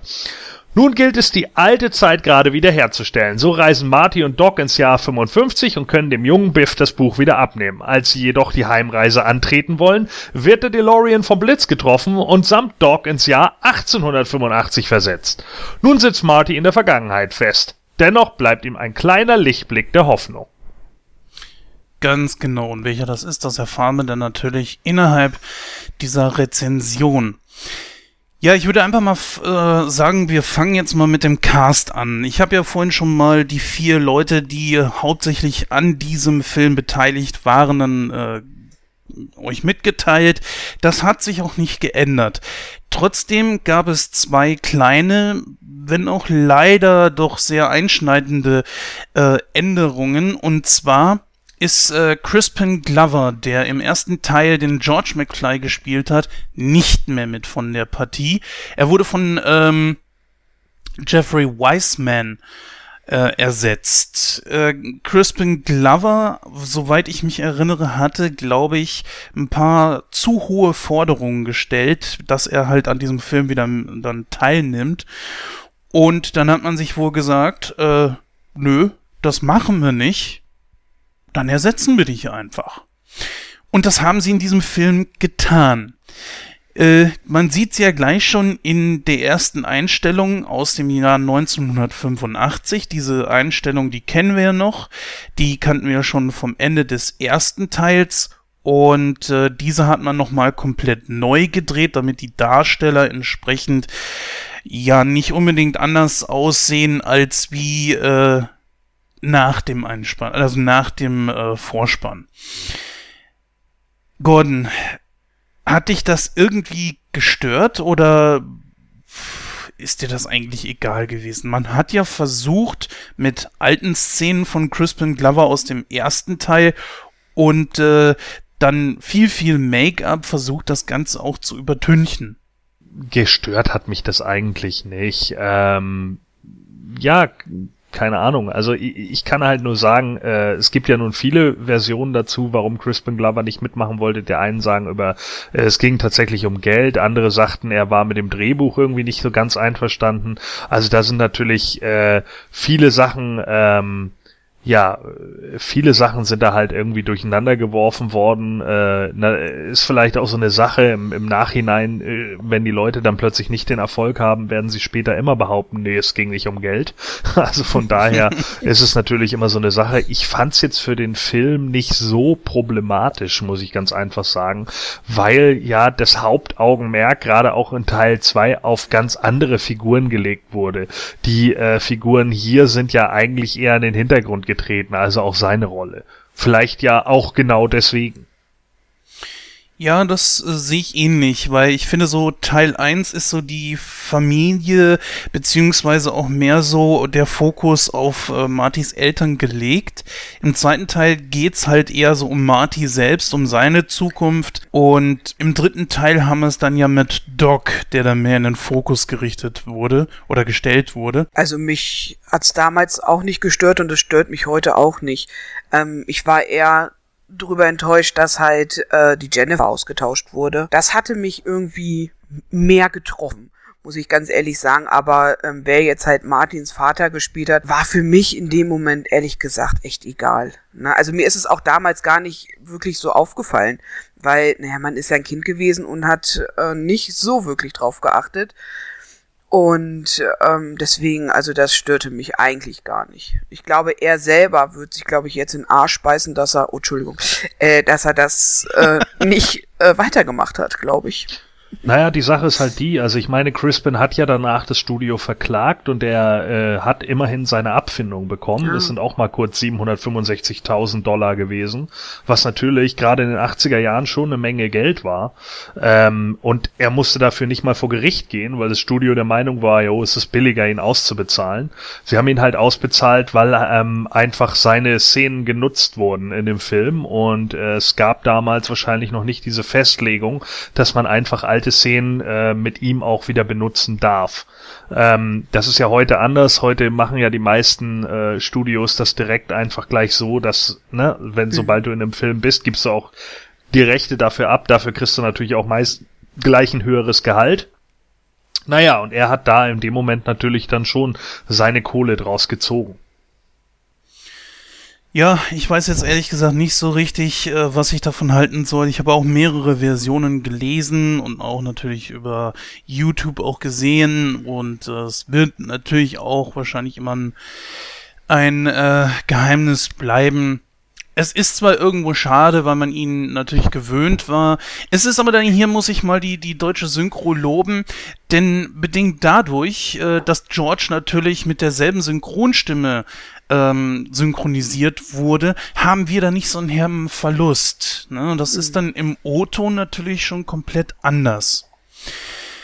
Ja, du hast es vorhin angesprochen, Lara. Und zwar wurde Martys Freundin Jennifer ausgetauscht. Wir hatten im ersten Teil Claudia Wells. Und jetzt haben wir Elizabeth Shue. Uh, selbe Frage direkt an dich, Gordon. Äh, was meinst du? Ist das ein Verlust gewesen, Claudia Wells zu verlieren und dafür jetzt Elizabeth Shue zu haben? Oder ein Glücksfall? Als Jennifer meinst du jetzt? Mhm. Ähm, da war ja, glaube ich, die Hintergrundgeschichte, dass die ursprüngliche, wie hieß sie gerade, Claudia? Claudia Äh, Wells. Ähm, dass sie ja, äh, da meine ich mich dran zu erinnern, aber ich mag mich irren. Ähm, ich glaube, sie hat in Teil 2 und 3 nicht mitgespielt, weil ihre Mutter im Sterben lag. Kann das sein? Das ist was, was auch was, was ich gehört habe. Ja. Ähm, ich habe aber auch gehört, dass sie wahrscheinlich in Mutterschaft war zu dem Zeitpunkt. Ja, also keine Ahnung, äh, kann ich nicht genau sagen, aber ich, ich meine, ich hatte irgendwann mal gelesen, dass sie äh, deshalb, also dass sie mal in einem Interview gesagt hätte, äh, dass sie nicht mitmachen konnte, weil ihre Mutter im Sterben lag und sie fand es wichtiger, bei ihr zu sein, als äh, einen Film zu drehen. Das hat sie einfach vor ihre Schauspielkarriere gestellt. Und ich finde, das muss man respektieren. Ja, finde ich Ja, auch. das finde ich, da muss man echt Schneid für haben. Naja, auf der es, anderen ist, Seite. es, ist, es ist natürlich blöd. Also ich kann, genau, Ja. wenn du schon sagst, auf der anderen Seite, natürlich ist es doof, weil man vielleicht in dem Moment auch sagt, Mensch, jetzt könnte meine Hollywood-Karriere durchstarten. Ne? Wie, wie viele Leute haben es nicht geschafft? Wie viele Leute sind nur auf einem Film hängen geblieben? Also da, das muss man natürlich auch irgendwie so sehen. Aber äh, andererseits, sie hat eben eine Entscheidung getroffen, das war ihre Entscheidung und fertig. Ähm, ja, Jennifer kommt ja nun in dem Film, dadurch, dass sie irgendwie ausgenockt wird, ja auch ziemlich kurz. Also demzufolge finde ich der, äh, finde ich den Unterschied jetzt nicht so gravierend. Mhm. Ja, da kommen wir gleich noch zu. Ähm, ich sag ganz ehrlich, ich fand äh, Claudia Wells schöner. Ähm, ich, ich fand sie, ich fand, sie hatte einfach das hübschere Gesicht. Äh, ich weiß nicht, wie du das siehst, Lagen. Als Frau hat man da Mhm. natürlich mit Sicherheit noch einen ganz anderen Blick drauf. Ja, ich habe es ja eben gerade schon gesagt. Also ich find, fand sie auch ähm, sympathischer. Jetzt äh, vom optischen her, ähm, ja, finde ich ja, äh, nimmt sich nicht viel, oder? Aber ich fand sie einfach so so vom vom vom Charakter her einfach viel viel viel besser. Ne, ich bin jetzt nicht total enttäuscht mit ähm, äh, wie hieß sie Elisabeth Su Chu Chu. Chu ähm, das nicht, aber äh, man hatte sich, da habe ich mich wirklich an die erste Jennifer gewöhnt und dachte, oh, schade, dass sie ja für sich privat diese Entscheidung getroffen hat. Aber gut. Ne? Na gut, ich denke mal, es ist auf jeden Fall nachvollziehbar. Ja, Vielleicht hätte ich auch so gehandelt, also ich würde einfach mal sagen schon. ich glaube ja auch jeder würde so entscheiden. Wenn ich glaube, ich davor stehen würde, meine Mutter liegt im Sterben, entscheide ich mich für meine Mutter oder entscheide ich mich für meine Karriere? Also, ich glaube schon, also der normale, gesunde Menschenverstand würde, glaube ich, so entscheiden, ne? Kommt vielleicht auch immer drauf an, welche Beziehung zu, du zu deiner Mutter hattest. Okay, ich gehe jetzt davon aus, was ich für eine Beziehung zu meiner Mutter habe, ne? Ja, sicher. ne? Aber Ja. ähm, ich meine, wir haben ja nun schon genügend Familien auch gesehen, die an Hollywood gescheitert sind. Ja. Äh, auch wo, wo vielleicht auch die Eltern mit im Filmgenre waren und so. Also Mhm. ich weiß nicht, keine Ahnung. Wie gesagt, das war halt ihre Entscheidung. Ich finde es jetzt nicht so schlimm. Es macht, wie gesagt, auch auf den Film nicht so viel, weil sie auch nicht so sehr im Fokus steht, genauso wenig wie der Vater. Ja. Wir sind halt eher in den Nebenrollen und äh, da fällt es dann auch nicht so sehr ins Gewicht. Stimmt. Schlimmer wäre einfach, wenn Martin oder Doc ausgetauscht wären, oder? Ja. Das ja gut, wäre ohne dann die, ja, ohne die geht's ja gar nicht. Also das muss man ja ganz klar sagen. Ja, und wir müssen schon sagen, ne, Michael J. Fox war nicht die erste Wahl, ne, für Zurück in die stimmt. Zukunft. Ähm, nein, da muss ich dich sogar tatsächlich unterbrechen. Er war die erste Wahl, stand allerdings wegen Familienbande nicht zur Verfügung. Und dann haben sie ja erst im ersten Teil äh, diesen anderen Typen gehabt, dessen Name mir gerade nicht einfällt. Shame Eric. Stolz. Ah, gut. Ja, okay, Eric Stolz, genau. Oder Stolz. Mm, Der hat allerdings ähm, die ersten Szenen mit Christopher Lloyd abgedreht und die haben dann einfach gesagt, so, nee, das geht gar nicht. Der bringt nicht das rüber, was er soll. Und dann haben sie sich doch an Fox gewendet. Und der hat das dann gemacht, indem er nach äh, dem Dreh von Familienbande nachts, deswegen spielen so viele Szenen von, äh, von der Gegenwart, nämlich äh, in der Nacht, deswegen hat er das dann nachts gedreht. Also der hat da richtig, richtig viel geackert und äh, naja gut, hat sie dann trotzdem noch ganz gut hingekriegt. Ich glaube sogar auf YouTube, müsste ich mal gucken, wenn ich es finde, werde ich es in den Crow Notes verlinken, äh, ist sogar ein Interview mit Stolz. Und sogar die Szenen, die mit ihm gedreht wurden. Bilder gibt's auf jeden Fall. Also Ja, die mal- ersten Szenen, die, äh, wo er seinem Vater sozusagen begegnet, sind ja abgedreht gewesen mit ihm. Und sie waren damals der Meinung, dass er halt eher ein Drama-Actor ist und kein Comedy-Actor. Ja, natürlich, klar. Und deswegen, äh, das meinte ich damit, dass sie halt ähm, gesagt haben, das geht so gar nicht. Und äh, aber ich finde auch ehrlich gesagt, dass es die bessere Wahl ist. Ich habe mir das in der Special Edition mal angesehen und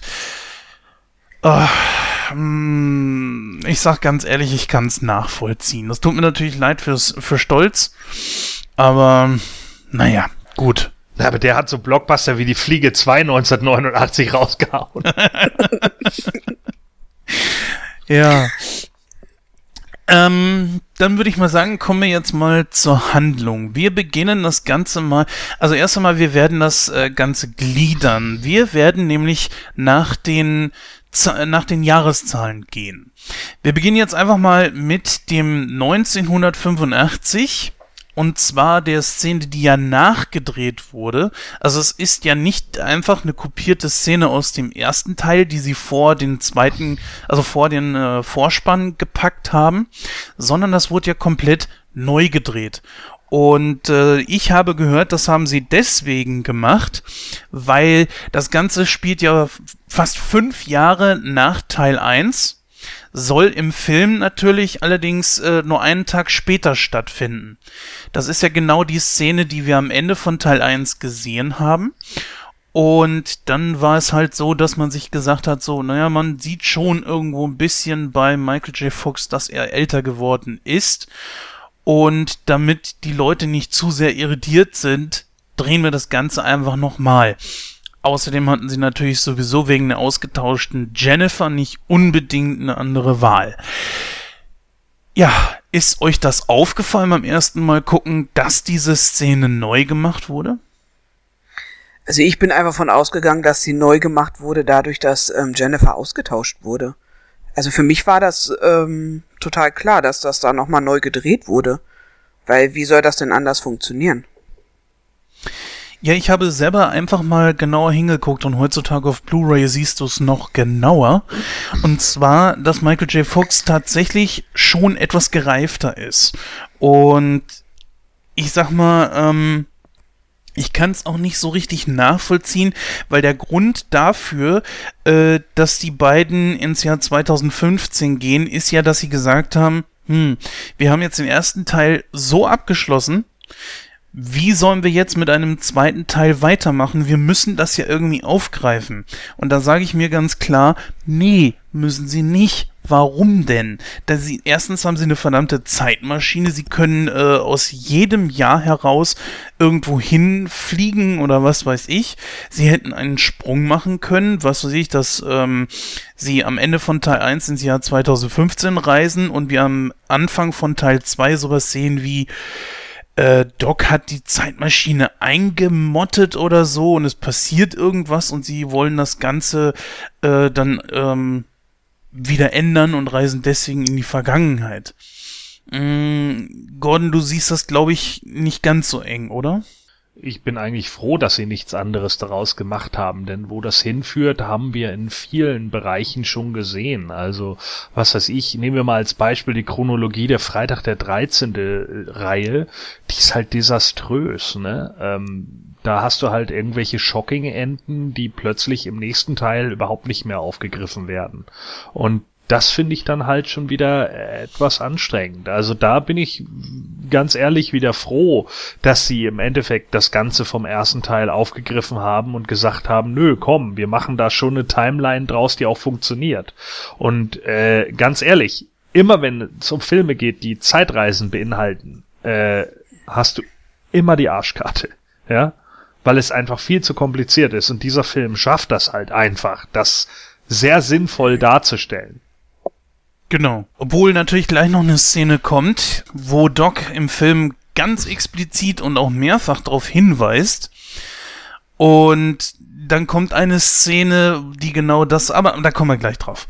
Für mich war erstmal klar, dass sie das natürlich nochmal neu drehen und ich finde auch, dass, ähm, so wie Gordon das gerade gesagt hat, ich finde es auch gut, dass die eigentlich da wieder angeknüpft haben.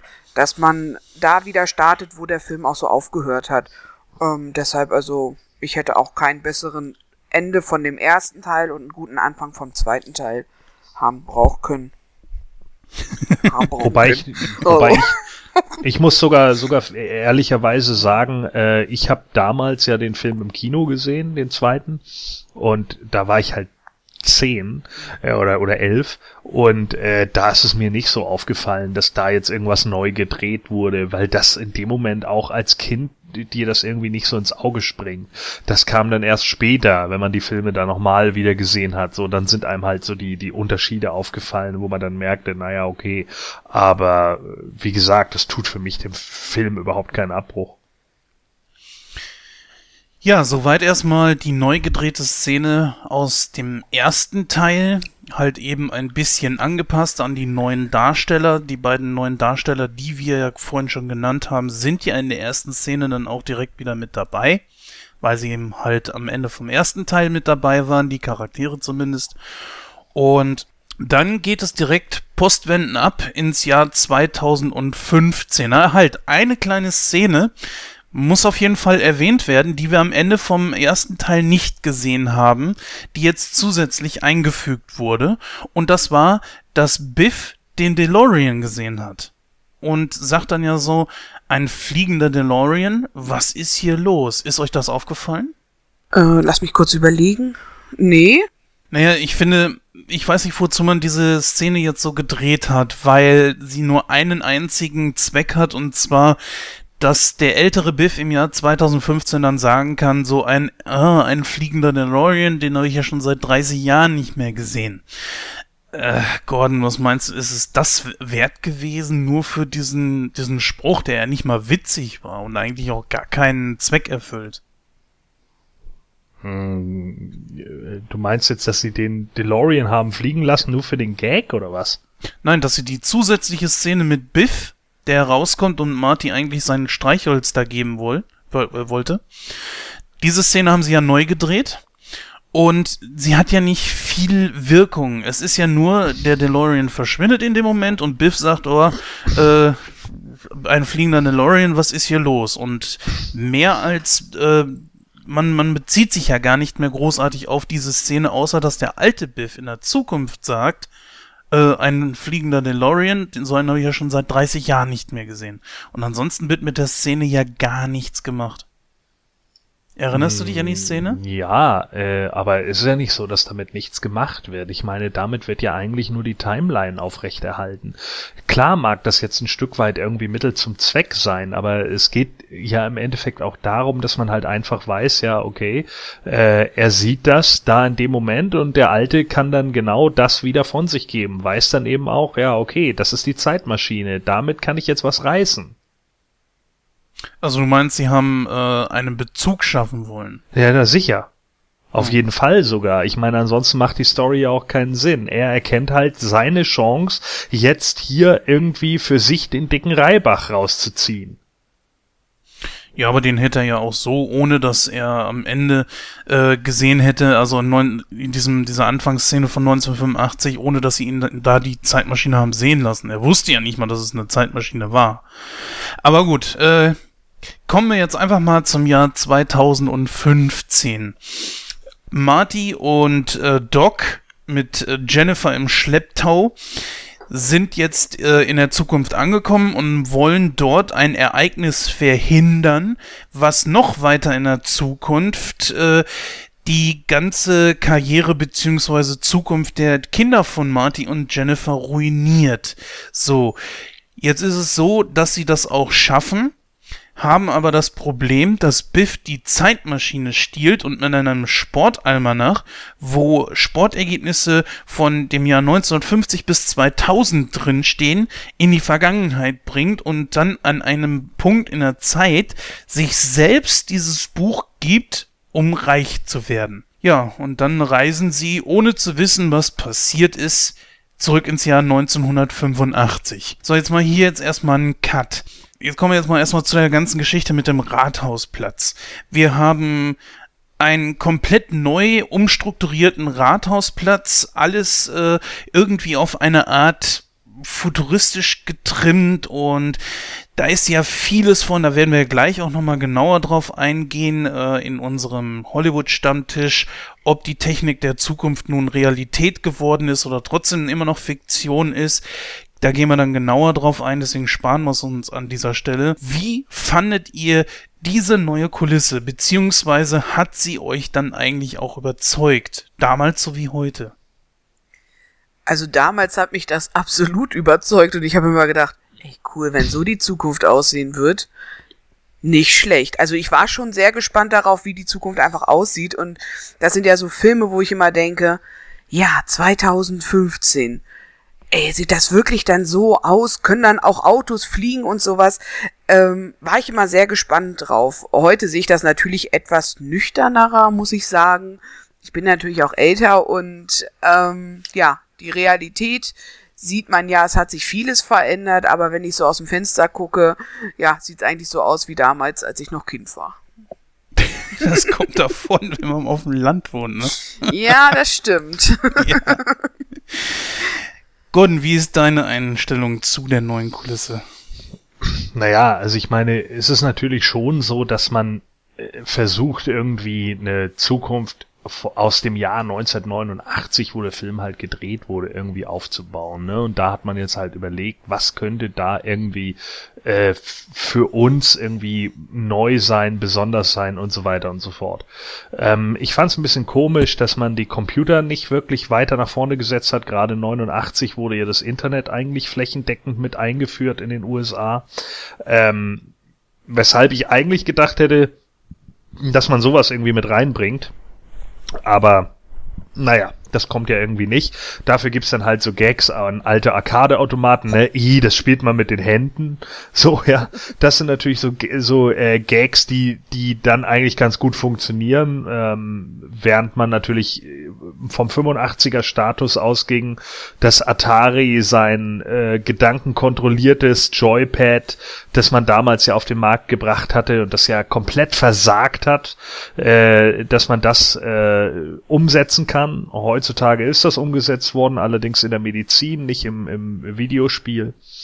Ähm, ja, ein paar Sachen wie, was weiß ich, äh, roboterfixierte äh, äh, Visionen, wie zum Beispiel Max Headroom, der hier ja klar äh, persifliert wird, als es darum geht, dass äh, Marty irgendwie eine Pepsi bestellen will oder so. Ähm, natürlich der Gag, dass Pepsi in, in der Zukunft klar den Markt regiert, weil sie gerade Coca-Cola zu dem Zeitpunkt ein Stück weit den Rang abgelaufen haben. Ist ja jetzt auch nicht mehr zwangsläufig so. Ähm, also sicherlich alles so Dinge, die, bei denen man sich überlegt hat, Mensch, wie könnte das irgendwie aussehen in der Zukunft von einem 89er Standard? Ich glaube, würden wir heute zurück in die Zukunft als Film drehen, dann würden wir ganz andere Standards sehen. Warte mal, da waren noch drei äh, Gesichter. Das eine war Michael Jackson, das andere, glaube ich, Ronald Reagan, wenn ich mich richtig erinnere. Und wer war dann noch? Ich glaube, der Ayatollah Khomeini oder so. Ja, genau, könnte sein. Ich habe es jetzt nicht so ganz äh, erkannt. Und Max Headroom habe ich natürlich auch sofort damit äh, in Verbindung gebracht, weil dieses, ähm, dieses Kopfschütteln und so, dieser animierte Kopf und so weiter, das ist natürlich total äh, Kult geworden. Ähm, obwohl, ich weiß nicht, äh, Lara, ist dir Max Headroom damals irgendwie im, im Fernsehen begegnet? Ich kann noch mal kurz sagen, ich bin auf dem Dorf groß geworden. Also wir, äh, wir hatten jetzt nicht so viel Fernsehen, wenn ich ganz ehrlich bin. Nein, ist mir nicht. Auf keinen Fall. Ich weiß gar nicht, wo ich es gesehen hatte. Es muss auf jeden Fall ARD, ZDF oder sowas gewesen sein, weil nämlich wir damals gar kein RTL Plus, ah ja, richtig, RTL Plus hieß es ja damals noch, äh, Sat 1 und so weiter hatten. Und das erste Mal, wo wir es bekommen hatten, war ja auch nur mit totalem Schneegestöber und so weiter. Deswegen muss das auf jeden Fall auf ARD gewesen sein. Also äh, Max Headroom lief damals als Erstausstrahlung auf Sat 1. Und ich wüsste auch nicht, dass es jemals auf ZDF gelaufen wäre. Äh, aber so what? Also ich habe es damals gesehen, äh, aber auch nur zweimal. Ähm, ich hatte damals auch keinen Sat 1, äh, aber mein Onkel der mittlerweile verstorben ist, hatte damals äh, Satellitenfernsehen und dadurch konnten wir dann die Serie sehen. Ähm, und die lief ja, wie gesagt, bei uns, die lief ja auch nicht lange. Ich glaube, es sind 14 Folgen gewesen. Äh, was natürlich dann auch äh, nicht unbedingt dafür spricht, dass die Serie jetzt mega erfolgreich gewesen ist. Ne? Die funktionierte, glaube ich, für den kurzen Moment, weil es da irgendwie interessant war, so eine Art Cyberspace zu haben, was ja im Endeffekt auch nur ein Schauspieler war, der äh, ja in der Maske vor einem blurry Fernseher saß. So und und ja, da wurde ja nicht so viel mit Computer gearbeitet, ne? Vielleicht ein paar Hintergrundgrafiken, aber das war's dann auch. Der Rest war ja trotzdem Schauspieler. Also einige haben ja immer geglaubt, Max Headroom wäre komplett am Computer erstellt worden. Äh, you thought wrong, people. Ja, also das war definitiv nicht so. Äh, Matt Frewer müsste das gewesen sein, der ihn gespielt hat. Und ähm, ja, die Serie, ich kann nicht so viel dazu sagen, vielleicht müsste ich sie mir jetzt nochmal angucken. 14 Folgen sollte ja auch relativ schnell gehen. Ich glaube, eine ging 45 Minuten, also von daher könnte man sich die vielleicht nochmal äh, zulegen und mal gucken, wie das tatsächlich lief. Aber wahrscheinlich ist die heute auch eher unfreiwillig komisch. Könnte ich mir auch vorstellen, ja. Ich war auch überrascht, als ich gelesen habe, dass es nur 14 Folgen waren. Zwar zwei Staffeln, aber 14 Folgen bleiben nun mal 14 Folgen und äh, spricht nicht gerade für einen großen Erfolg. Ich würde sagen, wir gucken uns einfach mal dieses äh, Café der 80er Jahre ein bisschen genauer an. Wir äh, wollen ja die Technik gleich ein bisschen besprechen, aber trotzdem können wir ein bisschen drauf eingehen, wie das Ganze äh, aussieht. Als allererstes fiel mir mal so auf, vor allen Dingen damals als Kind, yeah, geil, die sind in der Zukunft, lass sehen, was gibt es hier? Und sie zeigen uns eigentlich im Grunde genommen den Scheiß von damals. Und da habe ich mich wirklich gefragt, ich, ich bin in der Zukunft und sie zeigen mir Nostalgie Coffee Shop, ja, wo äh, eigentlich alles darauf au äh, ausgerichtet ist, dass es aussieht wie ja, 1990 oder 85. Ich fand die Idee ein bisschen langweilig. Vor allen Dingen auch, weil, glaube ich, der Retro-Wahn damals noch nicht so extrem war. Ja, äh, ausschließen will ich das jetzt nicht. Natürlich gab es auch damals Retro, sonst, sonst hätte es in den 80er Jahren ja diese Rockabilly-Zeit gar nicht mehr gegeben, wo man plötzlich nochmal wieder äh, Great Balls of Fire oder so neu aufgelegt hat aus den 60s. Äh, ich glaube, Retro gibt es so gesehen dann irgendwo immer nochmal wieder, dass man alte äh, Kamellen nochmal neu auflegt und vielleicht, was weiß ich, Jive Bunny zum Beispiel in den 80ern hat ja diese ganzen äh, äh, Rock Around the Clock Sachen und so nochmal wieder zusammengesetzt und das klappte dann vielleicht für ein, zwei Jahre. Ähm, aber ich finde jetzt nicht, dass es so, äh, ja, so wirklich ist, also so wenig ist, was uns da gezeigt wird. Im Endeffekt haben wir nur eine kleine Szene und ich denke, da werden schon viele Neuerungen irgendwie gezeigt, die es natürlich 89 so nicht gegeben hat. Ähm, man muss ja auch überlegen, dass das Ganze nicht irgendwann komplett überladen wirkt, ne? Ja, ich überlege gerade, ähm, dieses Café ist doch das, ähm, ich bin gerade ein bisschen durcheinander, äh, ist doch das Café gewesen, wo ähm, Martin Junior doch da was trinkt, oder? Irre ich mich, bin ich jetzt gerade total verkehrt? Richtig, genau. Und oh was Gott. trinkt er, ne? Er trinkt irgendeinen Milchshake oder so? Nein, Pepsi Perfekt. Ach, Pepsi Perfekt. Ja. Okay, genau, weil ich musste jetzt gerade überlegen, weil ich hatte nämlich dieses Café vor Augen, aber ich habe jetzt gerade immer im Kopf, dass das halt so ein Style von den 60ern war, oder? Irre ich mich jetzt gerade so? Also ich weiß es nicht. Also erst einmal muss ich ja noch dazu fügen, wir haben ja momentan sowieso so einen 80er Retro-Style. Gordon und ich sind ja Actionfiguren-Sammler aus verschiedenen Lines. Und da sieht man ja ganz klar, Retro ist in. Wie viele Sachen aus den 80ern wieder neu aufgelegt werden, ist ja schon Wahnsinn. Und damit haben sie eigentlich ungewollt äh, doch schon den Zahn der Zeit getroffen. Ich meine, 80er-Partys gibt's ja auch en masse. Und ich finde das eigentlich äh, sehr erstaunlich, wie nah man doch da an der Re Realität war. Vorauszuahnen war das ja auch definitiv nicht.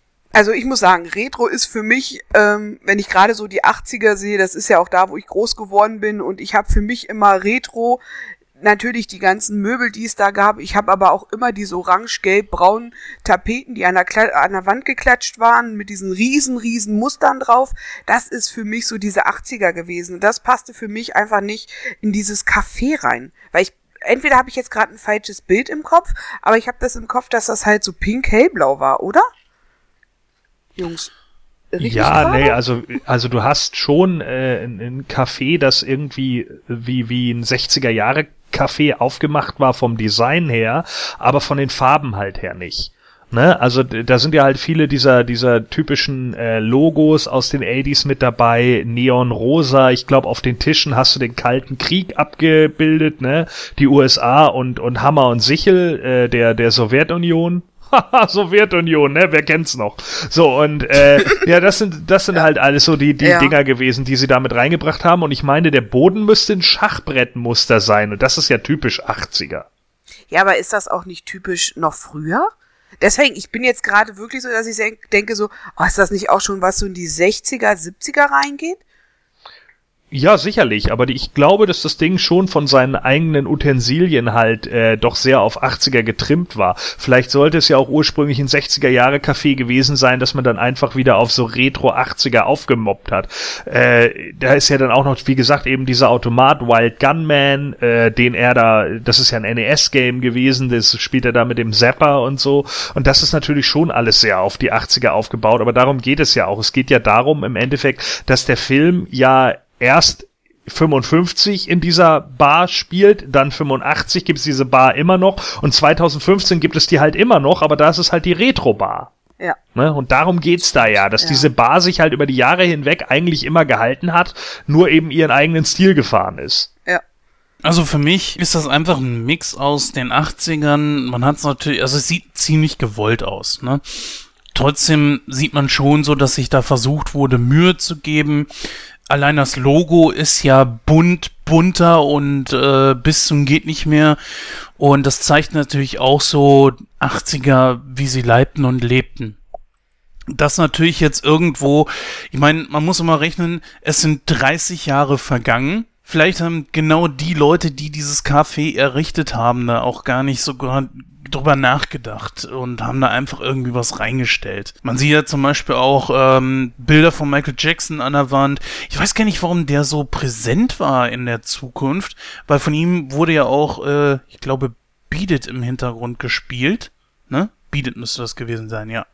Und ähm, da wüsste ich gerne mal, dass vielleicht weiß das einer äh, unserer Zuhörer und kann das vielleicht auch mal in die Kommentare schreiben oder an info@nightcrow.de, was das jetzt damit auf sich hat, warum Michael Jackson so unglaublich präsent war. Vielleicht hing es an Michael J. Fox, weil der ja auch wohl ein großer Michael Jackson Fan war. Ich habe keine Ahnung. Warum jetzt Michael Jackson in dem Film so präsent war? Mhm. Weil der zu dem Zeitpunkt der King of Pop war, 1989, 1990, war Michael Jackson der Musiker, der das am meisten verkaufte Album der Welt hatte, Thriller. Das ist der Grund, warum er da so groß gehypt wurde, weil er einfach ein Megastar war. Ja, richtig, ganz genau. Ähm, ich würde sagen, wir gehen jetzt mal ein bisschen in der Geschichte vor. Wir haben äh, einen neuen Gegner. Zumindest für das Jahr 2015. Es ist der Nachfahre von Biff, nämlich Griff. Dieser hat genauso wie Biff aus dem ersten Teil aus dem Jahr 1955 eine Gang und ist ebenfalls gespielt von Thomas F. Wilson. Hat aber eine andere Synchronstimme, ähm, was der gute Herr Petru, der Biff gesprochen hat, uns dann in dem Interview in Episode 45 verraten hat, dass man das äh, einfach wollte, dass das eine andere Stimme ist. Obwohl ich gestehen muss, ich schon immer geglaubt habe, dass Petru da einfach seine Stimme verstellt hat. Aber nein, es ist tatsächlich eine andere Stimme. Daraus macht's mit von daraus macht's natürlich dann schon mehr einen eigenen Charakter und ist dann wieder ein Vorteil der deutschen Synchro. Äh, Thomas F. Wilson jetzt auch als Griff. Ich meine, wir werden ihn im dritten Teil nochmal sehen als Buford Tannen. Ist es nicht ein bisschen Overkill? Warum? Ich persönlich finde es einfach zu viel. Ich meine, man hat zwar mit Make-up einiges gemacht und dass natürlich mal ein Sohn genauso aussehen kann wie sein Vater, ist ja oder die Mutter äh, und die Tochter, das ist ja gar nicht das Problem. Das gibt es ja. Dass das allerdings so häufig ist, ähm, weiß ich nicht. Also ich hätte mir da schon mal einen anderen gewünscht. Obwohl natürlich Thomas F. Wilson einfach super ist. Ne? Ja, Ganz aber ich klar. meine, Marty sieht ja auch in jeder Zeit mehr oder minder gleich aus. Ne? Also er trifft ja nun auch auf seinen Vorfahren im Wilden Westen im dritten Teil und der sieht genauso aus wie er, nur mit einem Schnurrbart. Also entschuldige mal, das ist ja eigentlich im Endeffekt auch genau das gleiche. Und der Marty Junior, der ja jetzt hier über die Theke fliegt, sieht auch genauso aus wie er. Also dann könnte man da auch sagen, dass das ein Overkill wäre. Das finde ich eigentlich gerade gut, dass da die gleichen Schauspieler genommen wird, weil man so ja sieht, dass sich dieser Konflikt zwischen den beiden Personen eigentlich über die Zeiten hinweg immer wieder ausgetragen hat. Also ich denke auch, was man überlegen muss, ist es ist ja aus den 90ern, äh, aus den 80ern ein Film. Ich Gott, ich möchte jetzt gern was, ich sag's einfach mal. Ich denke gerade so drüber nach. Ich glaube, wir sind heute, wenn wir uns heute sehen, ähm, die, die Jugend, die Zukunft, die Menschen, die jetzt da sind, gucken genauer hin. Also die können das besser umswitchen, wenn jemand anderes die Rolle spielt. Ich glaube, in der, in den 90ern war man vielleicht noch nicht so schlau. Wisst ihr, wie ich das meine? Also ich was ich grad, Ja. also was ich gerade sagen will, ist einfach so, ich glaube, man brauchte damals dieses stumpfsinnige, den gleichen Schauspieler, die Rolle, ob er jetzt älter oder jünger gemacht wurde, aber den gleichen Schauspieler, damit man halt sehen konnte, ah, es ist der Biff, es ist der Griff, es ist der hm und so weiter, ne? Und das ist ja bei Martin genau das Gleiche. Da konnten sich ja Menschen immer dran langhangeln, ah, das ist der, das ist der. Und wenn ähm, immer andere Schauspieler das gemacht hätten, ne, den jüngeren Biff gespielt hätten, ich glaube, dass ob die Menschheit das früher schon so geschnackelt hätte, wie wir das heute. Ich glaube, wir sind einfach ja in dem ganzen Leben ja viel viel schneller. Jetzt vorsichtig gesagt, also nichts, ne, wir sind nicht dumm, das will ich nicht sagen, aber ich glaube vom Film und Fernsehen sind wir einfach oder von der ganzen Technik heutzutage switchen wir viel viel schneller um, als es damals die Menschen gemacht haben. Sehe ich ähnlich, ja. Aber du hast es gerade angesprochen. Wir haben hier nicht nur Thomas F. Wilson wieder mal als äh, Biff, Schrägstrich jetzt auch Griff, sondern auch äh, Michael J. Fox spielt ja ebenfalls seinen Nachfahren. Der sieht ja komplett genauso aus. Also haben wir hier zweimal äh, jeweils den Sohn von Biff und einmal von Marty und die sehen beide genauso aus und das ist ein, auch eine Sache, die äh, fällt unter dieselbe Kategorie, wie was ich eben schon angesprochen habe. Das ist mir ein bisschen zu viel des Guten. Ähm, du hast es aber vorhin schon äh, so ein bisschen angeteased, gleicher Schauspieler. Ähm, wir haben allerdings auch in diesem Film hier eine gleiche Szene und zwar die kommt nämlich direkt dann da dran. Und zwar hat man die Skateboard-Szene aus dem ersten Teil kopiert und hat dann hier das Hoverboard-Ereignis rausgemacht. Ich finde es eigentlich auch immer so, ist so wie so ein Running Gag, ne? Dass immer so, so verschiedene Sachen sich immer wiederholen. Ne? Wie, wie Gordon vorhin ja schon sagte mit dem Kaffee. Das Kaffee kommt immer wieder, es spiegelt sich immer wieder. Natürlich die, die Rathausuhr ist natürlich ein ganz großer Fokus. Und das ist auch, finde ich, mit diesem, mit dem Board ist das genauso, ne? Wo ich so denke, ja, das, das ist so ein Running Gag, der war schon mal, der kommt wieder, das wiederholt sich. Ich finde sowas überhaupt nicht langweilig, wenn solche Sachen sich dann immer wieder wiederholen. Also ich fand das eigentlich auch ziemlich cool irgendwo. Das ist natürlich ein, ein Wiedererkennungswert, ne? Und äh, es passiert wieder. Und man persifliert es ja in dem Moment auch, indem der alte Biff, der ja gerade da das Auto am Polieren ist, meint, irgendwie kommt ihm das ziemlich bekannt vor. Man hat die Szene ja nicht eins zu eins kopiert, sondern man hat sie auch ein bisschen angepasst, was man ja musste, mit den Hoverboards und dem Killerboard von Griff. Und äh, das Ende ist halt eben ein bisschen anders dass äh, die drei, nee, vier sind es ja, dass die dann direkt in diesem Rathaus reinkrachen. Äh, ist nur die große Frage jetzt, ist es wirklich mh, glaubhaft, ob jetzt Rechtsanwälte abgeschafft wurden oder nicht, was ja der Doktor gerade sagt, ist es wirklich glaubhaft, dass die für, ich weiß gar nicht, wie lange die jetzt in den Knast mussten, aber nur dafür, dass die äh, durch dieses Rathaus, in, äh, in dieses Rathaus geknallt sind, so lange ins Gefängnis müssen? Ja, die mussten doch irgendwas zwischen 10 und 15 Jahre, war das nicht so? Dass, Ja. ne, dass die irgendwie in dem Glaub ich. Dreh genau ins Gefängnis mussten.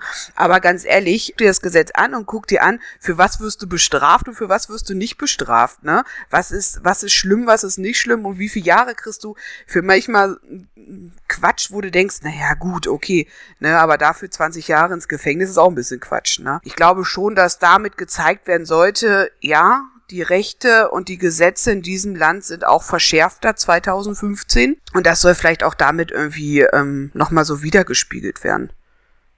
Ja, und das ist Eine halt, gute Erklärung. das ist vielleicht auch einfach ähm, dieses dieses Rathaus ist ja auch nostalgisch. Das ist ja schon ganz ganz lange gibt es ja da ne und ja ist wahrscheinlich genauso wie wenn du was weiß ich irgendwas beschädigst, was schon ganz alt ist. Ne? Ist vielleicht die Höchststrafe mit. Naja gut, aber man hat ja gesehen, dass das Rathaus hier komplett neu gemacht wurde. Das Einzige, was jetzt nicht verändert wurde, war das Grundgerüst. Das heißt also die Optik selbst, aber sonst wurde ja die Front mit viel Glas verziert. Und ich glaube dann nur noch auch die Rathausuhr wurde immer noch nicht erneuert. Und es wird ja wieder gesammelt, ne? Wie im Ja. ersten Teil. Und das bringt mir auf was. Äh, die Mode der Zukunft hat sich ja auch komplett verändert. Also äh, Doppelschlips und äh, die die äh, die die Hosentaschen aus den Hosen hängen lassen. Äh, Genau. Und diese, diese Jacken, die du weißt, wo du so lüften kannst und dann kann, können die Ärmel raus, die Ärmel wieder reingezogen. Also das sind ja so Sachen, wo man, wo man jetzt guckt, na gut, jetzt haben wir 2015, wie ist unser Klamottenstil? Und wie man ja so die letzten Jahre gesehen hat, sind wir ja eher rückschrittig. Also bei uns kommt ja wieder die 70er, die 80er, die 90er. Ne? Jetzt sind wir ja bei den 80ern auch wieder so hängen geblieben, wo dieses ganze Neo-Zeug wieder in der Modewelt ist. Und da denke ich einfach, ja, ich glaube, wir sind, so wie der Film es sagt, so laufen wir nicht rum. Nein, auf keinen Fall. Ne? ja, dann gehen wir noch weiter. Und zwar äh, wird ja Jennifer dann die äh, junge Jennifer wird ja gefunden und dadurch, dass sie den Daumenabdruck scannen, der sich ja wohl nie ändert, ne, sie an Jugend forscht, man lernt sogar durch zurück in die Zukunft, halten sie sie für die Jennifer der Zukunft und bringen sie in ihr zukünftiges Zuhause. Und dort geht sie dann Gefahr, dass ihrem zukünftigen Ich über den Weg läuft, was äh, laut Doc Brown der das übrigens zum ersten Mal überhaupt erwähnt, dass das ein Zeitparadoxon nach sich ziehen könnte, wenn sie sich gegenseitig begegnen. Jetzt frage ich mal eine total obernerdige Frage an den Gordon. Was meinst du, warum sollte das oder wie kann man sich das zusammenreimen, dass nur wenn ich mein äh, jüngeres Ich treffe oder mein älteres Ich, dass das ein Paradoxon nach sich zieht? Naja, weil in dem Moment, ja, Doc geht ja nicht davon aus, dass zwangsläufig was passieren muss, sondern nur, dass was passieren kann. Wenn zwei Stränge, die eigentlich nicht aufeinander liegen sollten, plötzlich miteinander kollidieren, kann es passieren, dass ein Paradoxon entsteht, sozusagen, was weiß ich, schwarze Loch-Theorie oder sonst irgendwas, ja, dass man dann in dem Moment natürlich äh, einen Riss im Zeitraumkontinuum herstellt und so gesehen dann plötzlich beide Zeitleinen miteinander vermischt werden, was sie ja so auch schon werden. Die groß, die eigentliche Problematik des Paradoxons ist ja, dass du theoretisch dich selber umbringen könntest. Mhm. Okay, ja, ist nicht verkehrt gedacht. Ich bin gerade etwas beeindruckt, das, was Gordon gerade gesagt hat. Ich muss gerade mal drüber nachdenken. Also ich habe früher immer gedacht, wenn die beiden sich treffen, weil ja nun Doc immer so ein Drama draus gemacht hat, wenn die sich treffen, was dann passiert. Ich habe immer gedacht, einer von den beiden explodiert. Hm. Als Kind, ne? Ich kann immer nur sagen, wie das früher als Kind war, ne? Man, ne, denkt ja nur von hier bis zur Wand. Und da habe ich wirklich immer gedacht, ähm, ja, wenn die sich jetzt treffen, dann, dann löst sich einer auf, es explodiert einer, es, ne, ist so ein, ein Lichtschall um den herum und er wird weggebeamt, wie auch immer. Das war so das, was ich früher gedacht habe. Okay. Also ich hätte eigentlich von mir aus gesehen überhaupt keine großartige Erklärung, weil ich könnte es mir höchstens so vorstellen, dass wenn sich zwei Drähte fälschlicherweise berühren, dass es irgendeine Reaktion gibt. So würde ich mir das ungefähr erklären. Aber ich Naja. glaube, Ich meine, seien wir, sehen wir es doch mal so. Nehmen wir mal an, dein gestriges Ich trifft auf dein heutiges Ich. Und du haust deinem gestrigen Ich plötzlich eine runter. Tut es dir dann weh? Mm, Kommt Nee. drauf an, wie doll du zugeschlagen hast, ne? so, weißt du, das ist eben genau der Punkt. Also die Problematik der, der Timeline ist ja das. Entweder du fliegst irgendwo zurück und tötest deinen Großvater und dann löst du dich selber auf. Weil es hat dich ja nie gegeben, denn dein Großvater ist tot. Das heißt, er konnte deinen Vater nicht kreieren und damit wirst auch du nicht mehr geboren. Dann bist du also weg. Ja? Das ist Nummer eins. Oder Nummer zwei ist, du fliegst zurück und äh, tötest deinen Großvater und es passiert nichts und dann fliegst du wieder in das Jahr, in dem du vorher warst und plötzlich existierst du nicht, sondern bist irgendwie eine Art Gesetzesloser, weil es dich eigentlich nicht geben dürfte. Du wirst damit automatisch in eine andere Zeitlinie geschmissen, also in eine Parallelwelt, die es so nicht gegeben hat vorher. Denn deine Welt hat es ja gegeben. wo sind meine Jetzt wird's, kom komplett. jetzt wird's kompliziert, ne? so. Und genau da, da sitzen wir jetzt halt. Du, du fliegst also, was weiß ich, keine Ahnung, vom Jahr äh, 1985 nach 1955 und findest deinen jungen Großvater und tötest den und löst dich auf, weil du nie existiert hast. Das ist klar, oder? Ja, natürlich, klar. Ne? So, und die andere Variante ist, du fliegst von 1985 nach 1955, erschießt deinen Großvater, fliegst wieder zurück nach 1985 und keiner kennt dich mehr, weil du automatisch in der Zeitlinie weiterfliegst, also zurückfliegst, in der dein Großvater nie existiert hat, weil du ihn ja erschossen hast. Ja, das ist richtig. Das könnte man sich so. Das kommt halt immer immer darauf an, wie diese Welt aufgebaut ist. Also nach Zurück in die Zukunft würdest du dich auflösen. Ist übrigens auch ein gutes Stichwort. Da würde ich gerne mal auf eine Szene gehen, die nämlich rausgeschnitten wurde. Wir wissen ja, dass äh, der alte Biff aus der Zukunft, dass der den Sportalmanach, den sich Marty gekauft hat, um so ein bisschen beim Wetten zu betrügen, indem er einfach auf Dinge wettet, die er äh, eigentlich, wo er das Ergebnis schon kennt. Er nimmt ja diesen Almanach, stiehlt die Zeitmaschine und geht zurück in der Zeit, um sich selbst an einem anderen Punkt der Zeit dieses Buch zu geben, um halt reich zu werden. Er kommt in die Gegenwart zurück, äh, in, ins Jahr 2015 zurück, damit Doc und äh, Marty das Jahr verlassen können, um in die Gegenwart zurückzukehren.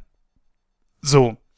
Was wir allerdings, äh, was wir gesehen haben, ist, dass er scheinbar irgendwelche Schmerzen hat, als er den DeLorean verlässt. Und ich habe mich da immer so gefragt, warum? Erst die DVD bzw. Blu-ray-Boxen haben mir dann äh, die Antwort darauf gegeben. Und für diejenigen, die das, äh, sich die Extras noch nicht angeguckt haben, sollten das mal tun. Da kriegt man nämlich die Antwort darauf.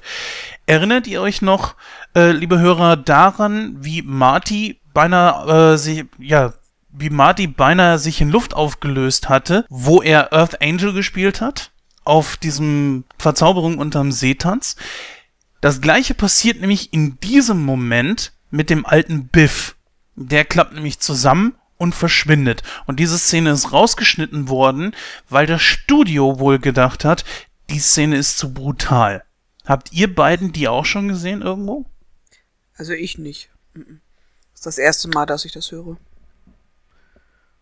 Ja, also ich habe die äh, Specials auch gesehen, ja.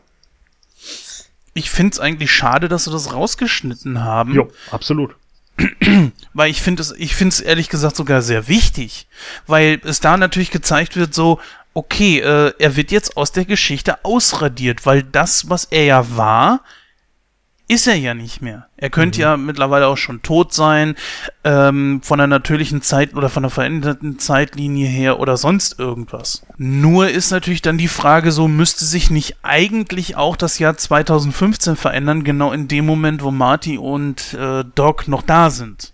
Aber gut, das, ja, äh, es, es verändert sich ja dann in dem Moment. Ne? Aber wie, wie du ja richtig sagst, passiert nicht automatisch, sondern bei Zurück in die Zukunft ist es halt so, dass die Zeitlinie eigentlich nicht geschrieben ist. Ne? Das sagt er ja auch immer wieder. Zug eure Zukunft ist noch nicht geschrieben.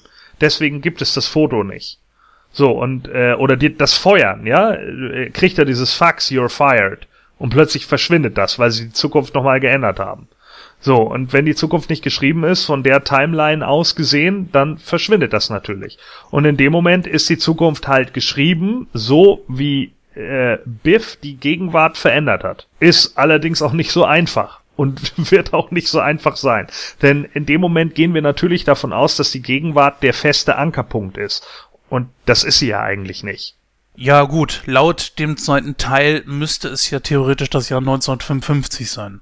Aber es ist halt eben so die Frage, ne? Ähm, ich habe in einem anderen Podcast ein, eine sehr interessante Diskussion darüber gehört und möchte nur kurz eben anmerken, dass äh, diese Leute recht haben, dass wenn man sich einen Film anguckt, einfach den Kopf ausschalten muss, weil wenn dieser Film sagt, es ist so, dann ist es innerhalb dieses Film Filmuniversums halt eben so. Ja, egal was die Logik diktiert, egal was die, äh, was die Realität diktiert und so weiter, das spielt in dem Moment dann einfach keine Rolle. Man muss sich einfach drauf einlassen. Gut, man kann natürlich darüber diskutieren und äh, dafür sind wir natürlich auch hier. Ja klar, aber, aber, aber der Unterschied ist auch, äh, und da muss ich wieder einhaken, ähm, es gibt auch genügend Filme und deswegen sage ich ja, funktioniert zurück in die Zukunft so gut, weil er sagt, das ist so, wie wir es machen, er hält sich dann aber auch an seine Regeln. Es gibt aber auch hunderttausend andere Filme, die sagen, es ist so und halten sich dann nicht an ihre eigenen Regeln. Ja? Oh ja. Und das ist eben das Problem. Und das macht den Unterschied zwischen einem guten und einem schlechten Film. Richtig. Ja. Genau. So, jetzt kommen wir zu einer äh, ganz anderen Geschichte und zwar Michael J. Fox mal ähm, ähm, ähm, ähm, vier wenn ich richtig gerechnet habe. Michael J. Fox spielt Marty McFly. Er spielt Marty McFly Jr. Er spielt äh, sich selbst als alten, gealterten Marty McFly. Und er spielt noch jemanden. Wen? Du hast also, äh, du meinst Marlene oder was? Genau, die Ja. Tochter. Stimmt. Ja. Entschuldigung, ich wusste nicht, dass die Frage an mich ging. Sie ging an alle. Stimmt. Na, logisch, die Tochter. Genau. Hast du sie damals erkannt, Lara? Ja. Also, wo ihr das jetzt sagt, natürlich. Ne, ähm, Äh, anders gefragt, anders gefragt. Ja, frag Also, mich anders. Hast du sie damals erkannt? Hast du Michael J. Fox damals äh, ihn als äh, sie erkannt? ja. Echt? Ja. Ich sag ganz ehrlich, als Kind, ich Ja. hab's nicht sofort geblickt. Doch, doch. Also ich finde ja, das ist ja bei Michael J. Fox gibt ja ganz viele Schauspieler, die einfach so ein Gesicht haben, ähm, egal in welche Rolle die schlüpfen, das Gesicht ist ja trotzdem da. Ne? Und dann, finde ich, erkennt man die ja ganz gut. Wenn du jetzt so eine 0815 Person hast, die aussieht wie jede, äh, ist, dann ist es nicht, aber so wie ne, Michael J. Fox, den erkennt man auch immer wieder. Egal ob er alt, jung oder als Baby ist. Also die, das Gesicht, die Nase, das ist doch immer alles gleich. Hast du ihm irgendwie eine Rolle nicht abgekauft, Gordon? Äh, ja, also die, was heißt nicht abgekauft, ne? Es ist eine Komödie, so. Es ist kein klassisches Drama, bei dem ich jetzt irgendwie großartige schauspielerische Leistung erwarte. Äh, mir gefiel das, das, äh, alte Outfit von ihm nicht, weil man einfach das Latex zu sehr erkannt hat. Äh, ich glaube, da hätte man noch ein bisschen besser dran arbeiten können. Äh, Ich finde auch, da war zum Beispiel die, die Maske von Biff deutlich besser. Für das, was es war, hat's ja gut funktioniert. Da muss ich dir recht geben, das ist die einzige Rolle, die ich ihm nicht abgekauft habe. Ich fand sogar, dass er als Marty Junior, dadurch, dass er so fettige Haare und so weiter hat und durch das Schauspiel, fand ich ihn sogar ein bisschen jünger aussehend. Und das war natürlich auch ganz gut für die Rolle. Die, ähm, wie hieß sie, die Tochter? Marlene? Marlene, ja. Ja, also das fand ich, hat er richtig gut gespielt und das war eine richtig gute Maske. Und da kann ich die Entscheidung zum Beispiel sehr gut nachvollziehen, dass sie ihn das haben spielen lassen. Erstens war das noch nicht verbraucht, er als einer seiner Vor- oder Nachfahren und zweitens natürlich als Frau, man, äh, man hatte einfach was anderes, ja, und, und nicht immer ihn als, äh, dass man ihn sofort erkannt hat. Ich persönlich als Kind bin voll drauf reingefallen. Ich habe ihn nicht erkannt unter dieser Maske. Erst später habe ich mir dann mal so Gedanken gemacht. Äh, Moment, also ich dachte immer so, ey, die ist gut gecastet, die alte. die sieht ihm wirklich wie aus dem Gesicht geschnitten ähnlich. Könnte die Schwester sein, ne? könnte die Schwester sein. Wäre auch kein untypisches Stilmittel, dass man, das hat man ja auch schon öfter mal benutzt, dass man einfach so die Tochter oder so benutzt. Oder den Bruder halt, den wirklichen Bruder. Ist ja nicht schlimm. Aber ich finde das einfach nur grandios. Ähm, mir hat das sehr gut gefallen. Und, äh, ich finde es eigentlich schade, dass ich es entlarvt habe, weil es ist so eine kleine Illusion dann auch kaputt gegangen. Aber gut, man wird halt älter und äh, so sehr, wie ich mich mit, äh, mit Filmen beschäftige, wäre das nicht von mir verborgen geblieben. Aber ich finde auch, äh, man hat das ja auch schon gesehen, dass es keine richtige Frau war. Also wenn man das mal von der schauspielerischen Seite sieht. Und ähm, man weiß ja, wie Frauen sich bewegen, wie Frauen sich verhalten. Und ich fand, fand schon, dass das eine Rolle war, die keine Frau hätte spielen können. Das war so ein Touch mit Mann drin, also es war so wie so ein Mannsvibe. Und ähm, da finde ich schon, dass man auch da schon gesehen hat, dass das äh, keine Frau war, dass da ein Mann drunter steckt. Wie sieht's denn eigentlich aus mit der, mit der Maske und dem Make-up bei Lorraine und ganz besonders natürlich bei George, der jetzt von einem anderen Schauspieler gespielt wurde? Da hat man ja, wie ich vorhin schon erzählt, versucht, das ziemlich zu umspielen, dass das nicht mehr der andere ist. Gordon, hat das bei dir funktioniert? Hast du denen das abgekauft oder war das genauso wie bei Marty Senior? Nee, also es ist jetzt auch nicht so, dass ich Marty Senior nicht abgekauft hätte. Wie gesagt, ich fand halt einfach nur die Maske nicht so grandios. Äh, wie gesagt, ich finde, der Vater, der ist ja in diesem Moment eigentlich auch nur Nebencharakter und der spielt den schon ganz gut. Klar äh, denkt man sich dann auch manchmal, hm, irgendwie hat er sich verändert, aber er ist halt auch älter geworden als Kind. Später weiß man dann natürlich, okay, es ist nicht mehr derselbe Schauspieler, deswegen sieht er anders aus. Also ich fand das jetzt nicht problematisch, weil die Szenen ja auch nicht so ewig lang sind mit denen. Ja, das muss ich auch sagen. Und ich fand eigentlich die Idee ganz putzig, dass man ihn kopfüber hat in den Raum schweben lassen. Und so hat man das auch wirklich nicht unbedingt gemerkt. Ganz besonders, wenn man die deutsche Synchro geguckt hat, dann kam das eigentlich schon ziemlich gut. Ja, äh, wir haben dann noch so, Marty wird gefeuert und äh, Jennifer kriegt das alles mit, was auch wichtig wird für einen der nächsten Teile und äh, ja gut, letzten Endes äh, ist es so, sie haben ihre Mission ja erfolgreich beendet. Der DeLorean ist auch wieder da und so kehren sie zurück ins Jahr 1985. So, und jetzt kommen wir zu unserem ähm, nächsten Part nämlich das veränderte Jahr 1985. Was hier passiert, ist im Grunde genommen schnell erzählt. Die äh, Gegenwart hat sich verändert, weil Biff die Vergangenheit verändert hat. Biff ist jetzt äh, korrupt, er ist reich und hat die ganze Stadt unter Kontrolle, die äh, weder Gesetz noch Ordnung kennt. Und wesentliche Veränderungen sind auch, dass, äh, ich meine, der Film ist jetzt äh, 25 Jahre alt, deswegen werde ich jetzt einfach mal spoilern. Ja, das wäre ja Quatsch. Ich denke, jeder, der diesen Cast hört, wird auch wissen, worum es geht. Und zwar geht es darum, dass George McFly von Biff getötet wurde, was so ein kleiner Twist in diesem äh, Film, äh, in diesem, ja, was so ein kleiner Twist in diesem Film war. Und ja, jetzt mal so die Frage an euch. Äh, wie habt ihr das persönlich empfunden, als die wieder zurück in die Gegenwart gekommen sind?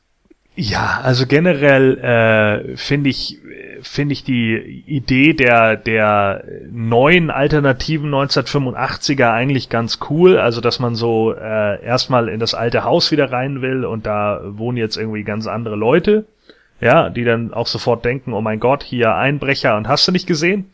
Ja, und Marty muss dann erstmal abhauen und dann äh, ja, trifft er auf seinen alten äh, Dekan an der Schule, der dann irgendwie auch gleich mit der Schrotflinte äh, rumballert oder wie auch immer äh, was natürlich an seine Rolle äh, Lubick aus Masters of the Universe natürlich sofort erinnert. ähm, ja. Und ja, generell ist es natürlich schon so eine Art äh, Chaos äh, 1985, ne, in dem sie auf einmal auftauchen. So alles ist irgendwie mehr oder minder so ein bisschen Slum, zwar noch vor Ort, aber sehr düster gehalten. Äh, Gangs äh, sind jetzt irgendwie an der Tagesordnung und so und das hat halt alles so ein bisschen so äh, Las Vegas und seine Outlaws-Stil. Und ähm, ja, natürlich eine Zeitlinie, die weder der Dog noch Marty so akzeptieren können. Aber mal ganz ehrlich, so die Frage an dich. Meinst du nicht, es war ein bisschen all over the place? Zu viel des Guten auf Deutsch? Nö, eigentlich gar nicht. Ich fand es sogar ziemlich gut in Szene gesetzt, weil es ist ja nun nicht so, dass sie irgendwo, was weiß ich, keine Ahnung, in einem Day of the Dead Szenario ankommen, sondern die Sachen, wie sie sie kennen, sind ja trotz alledem noch da. Einige Sachen sind halt nur einfach verwahrlost. Und das ist, glaube ich, auch das, ähm, was damit gezeigt werden sollte. Es sollte ja vorher die heile Welt und alles ist schön und alles sieht toll aus und ist, ne, das Haus sieht toll aus, es ist alles schön bepflanzt und jetzt ist ja, kommen sie wieder und es ist eigentlich ja ein kleiner Krieg sozusagen, ne, alles ist heruntergekommen, alles ist ja kaputt, alle ähm, verteidigen sich selber, verteidigen ihr Hab und Gut, was sie haben und sind eigentlich nur noch auf Krawall gebürstet. Also das, was ja eigentlich Biff ähm, ja widerspiegelt. Ne? Das, was er im ersten Teil, dass er ja eigentlich so ein Prügelknabe ist. Und das, ähm, finde ich, spiegelt ja so auch dieses ganze drumherum wieder. Ne? Er ist jetzt der ganz, ganz oben, der ist, ne, der Kohle hat, der ja die Macht eigentlich über alles da hat. Und ähm, ja, und da spiegelt das wieder, dass es da einfach klein gibt. Findet ihr, das hat so die ganze Szenerie gerettet? Weil wir hatten das wirklich sehr tolle Jahr 2015, was ja auch sehr schnell abgehandelt wurde. Dann ist man schon wieder in die Gegenwart zurückgekehrt und hat dann hier so eine Art, äh, ja, wie es auch auf dem, Sch äh, auf dem einem Schild steht, Hell Valley, ja. Äh, ich weiß nicht, also ich persönlich hätte mir zum Beispiel ein bisschen mehr von der Zukunft erhofft, dass ich da mehr sehen könnte. Ach nö, ich finde eigentlich, das hat sich alles ganz gut die Waage gehalten. So, also man, äh, man muss ja auch überlegen, wie lang der Film geht und sowas. Und äh, dass das jetzt hier kein drei-Stunden-Film wird, das war klar. Das sollte ein Blockbuster sein und äh, der ist eigentlich für sich auch schon von der Länge her ganz gut dabei, denke ich. Äh, deswegen sehe ich da jetzt eigentlich nicht so das Problem mit, dass man von der Zukunft jetzt nicht so ewig viel sieht. Also es passt für mich schon. Ich meine, der Film ist irgendwie knapp über 100 Minuten lang. Ähm, da muss man dann auch irgendwo ein paar, paar äh, Einschnitte machen. Ähm, und hier wird ja jetzt auch die Story weiter vorangetragen. Ne? Hier geht es ja jetzt einfach darum, was passiert eigentlich, wenn du tatsächlich Zeitreisen kannst und wer nutzt das für sich aus? Und wie viel Mist kann man damit dann auch ver veranstalten? Das ist ja jetzt hier eigentlich schon eher der erhobene Zeigefinger. Ne? Wir sehen jetzt hier eine, eine Gegenwart, die halt von einem, ja, Wahnsinnigen, ja, von einem Tyrannen, wie auch immer, beeinflusst wurde, der auch in keiner Weise irgendwas Gutes damit tut, sondern einfach nur für sich selbst äh, immer mehr und mehr und mehr Kohle zuschustert. Im Endeffekt ist das ja auch ein, ein Zeigefinger an das damalige Amerika, an die Yuppie-Generation, die du da hattest, ne, wo es die gesamte, ich meine, wir leben doch heute da drin. Leute, die den Rand nicht voll genug kriegen konnten, so. Warum reicht es nicht, fünf Spiele zu machen, zwei Millionen Dollar zu haben und fertig? Nein, er muss jedes Spiel gewinnen, ja. Er ist der mega Glückspilz und gewinnt alles, was es zu gewinnen gibt. Und Leute bezichtigen ihn dann schon irgendwie des Betrugs, aber er hat sich halt seine mafiöse äh, Organisation aufgebaut, die die Leute, die sich irgendwie mal gegen ihn gestellt haben, mehr oder minder aus dem Weg räumen. Ja, stimmt. Er hätte irgendwann aufhören können. Genau. Natürlich. Und immer wenn er vielleicht so knapp dran gewesen wäre, hätte er einfach mal wieder irgendwas gewonnen. Genau. Und das tut er nicht, ne? Das, das ist nicht Biffs Charakter. Biff ist halt eben genau das so. Er ist eigentlich der, der Bully. Und das war er halt immer. Das war er schon auf der Schule, ja. Er ist auf die, auf die Schwächeren losgegangen, war der Meinung, ihm gehört alles. Er ist ein, Ego, er ist ein Egozentriker, äh, kann auch nicht ohne, ist dann halt der Meinung so, ja, es muss sich alles um mich drehen. Wenn es das nicht tut, dann läuft was falsch. Tja, wenn der Typ dann natürlich so viel Macht bekommt, dann ist ganz klar, was irgendwann passiert. Ja, und was auch einfach so ein ganz klares Klischee auch ist, ne?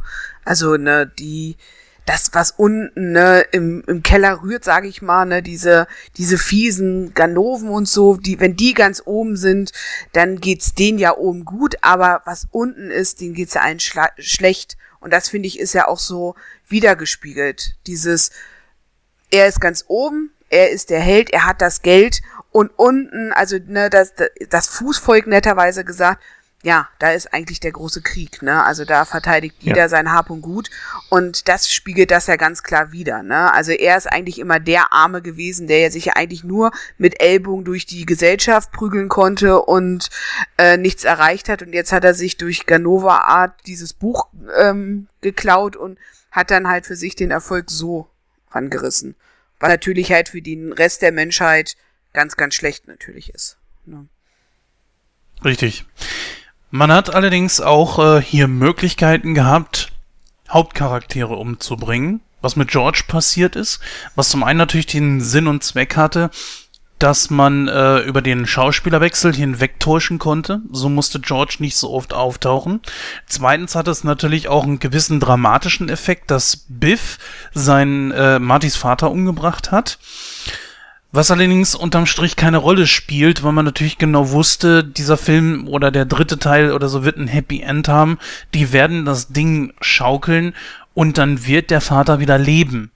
Äh, sowas kennt man ja, glaube ich, zum Beispiel auch aus Star Trek, wo man das ganz gerne gemacht hat. Man wusste ganz genau, man kann keine Hauptcharaktere töten.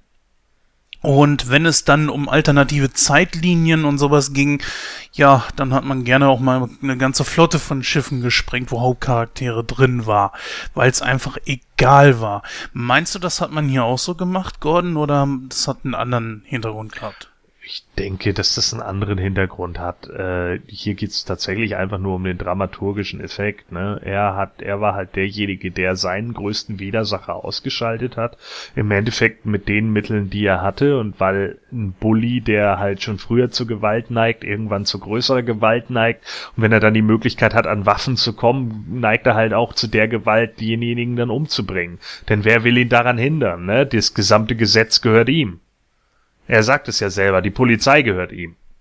Ja, So, stimmt. Also, Genau. wenn du, wenn du die Macht hast und, und die Polizei steht hinter dir, dann bist du gesetzlos und dann kannst du machen, was du willst. Und dann erschießt du halt jemanden und irgendjemand kommt und macht das sauber. Und das war's. Das ist dann vollkommen irrelevant. Niemand anderes wird dich daran hindern. Und genau das spielt er hier ja aus. Und äh, daraufhin war dann Lorraine Witwe mit einem jungen Marty, der, äh, ne, das konnte sie sich nicht erlauben. Sie hatte selber keinen Job. Er nimmt sie also zu sich, weil er sie ja sowieso immer haben wollte, lässt sie dann ihre Titten aufpumpen und hast du nicht gesehen, so, damit sie sich halt irgendwie für ihn hinstellt, wie er sie gerne hätte. Aber dabei geht es ihm ja gar nicht um Lorraine, den Charakter oder um ihre Person, sondern es geht doch nur um die Trophäe. Genau. Lorraine ist seine Trophäe, dass er es geschafft hat. Dabei hat er ja schon längst irgendwelche anderen Mädchen nebenbei laufen. Aber das ist ja auch die, die er nie gekriegt hat. Genau. Ne? Also es ist ja, ne, es ist ja, ne, ähm, Männer sind ja Jäger, ne, und jagen ja so lange, bis sie das kriegen, was sie haben wollen, ne, und das ist ja bei ihm genauso gewesen. Deswegen hat er äh, George halt äh, außer Gefecht auch gesetzt, ne, weil das eine Trophäe ist, ne. Er ist halt Jäger und die braucht er noch in seiner Sammlung. Scheißegal, wie viele Frauen er auch vorher gehabt hat, aber die fehlte einfach noch, ne, und die hat er ja schon seit Jugendzeiten lief das ja auch schon, dass er die gerne haben wollte. Ja. Und Vielleicht jetzt hat er sie halt vielleicht auch heimlich verliebt war in sie. Man weiß es nicht. Ja, wobei da vielleicht auch eher die Frage ist, ob, ob ein Biff Tannen überhaupt Liebe empfindet, ne? Also, Ja, so wie er, so wie er ja dargestellt wird, ist es ja eher eine Form von, weiß ich nicht, Psychopath ist vielleicht zu viel gesagt, aber Soziopath mit Sicherheit. Äh, von daher äh, denke ich halt, dass er, glaube ich, gar nicht zu dieser Emotion fähig ist. Ihm geht es um Besitz. Ihm geht es darum, ich muss diesen Menschen besitzen. Wie ich ihn besitze, ist erstmal egal. Hauptsache er ist da. Ja. Der hat als Kind ja auch keine Liebe gekriegt. Er kennt das ja gar nicht. Er kennt ja, nur, ne, gefressen oder gefressen werden. Also, wenn ich, ne, ich muss alles, was ich haben will, muss ich an mich ranziehen und muss ich mir erkämpfen. Und anders hat er das ja auch nie kennengelernt. Ja, genau. Damit kommen wir dann auch direkt zur nächsten Zeit.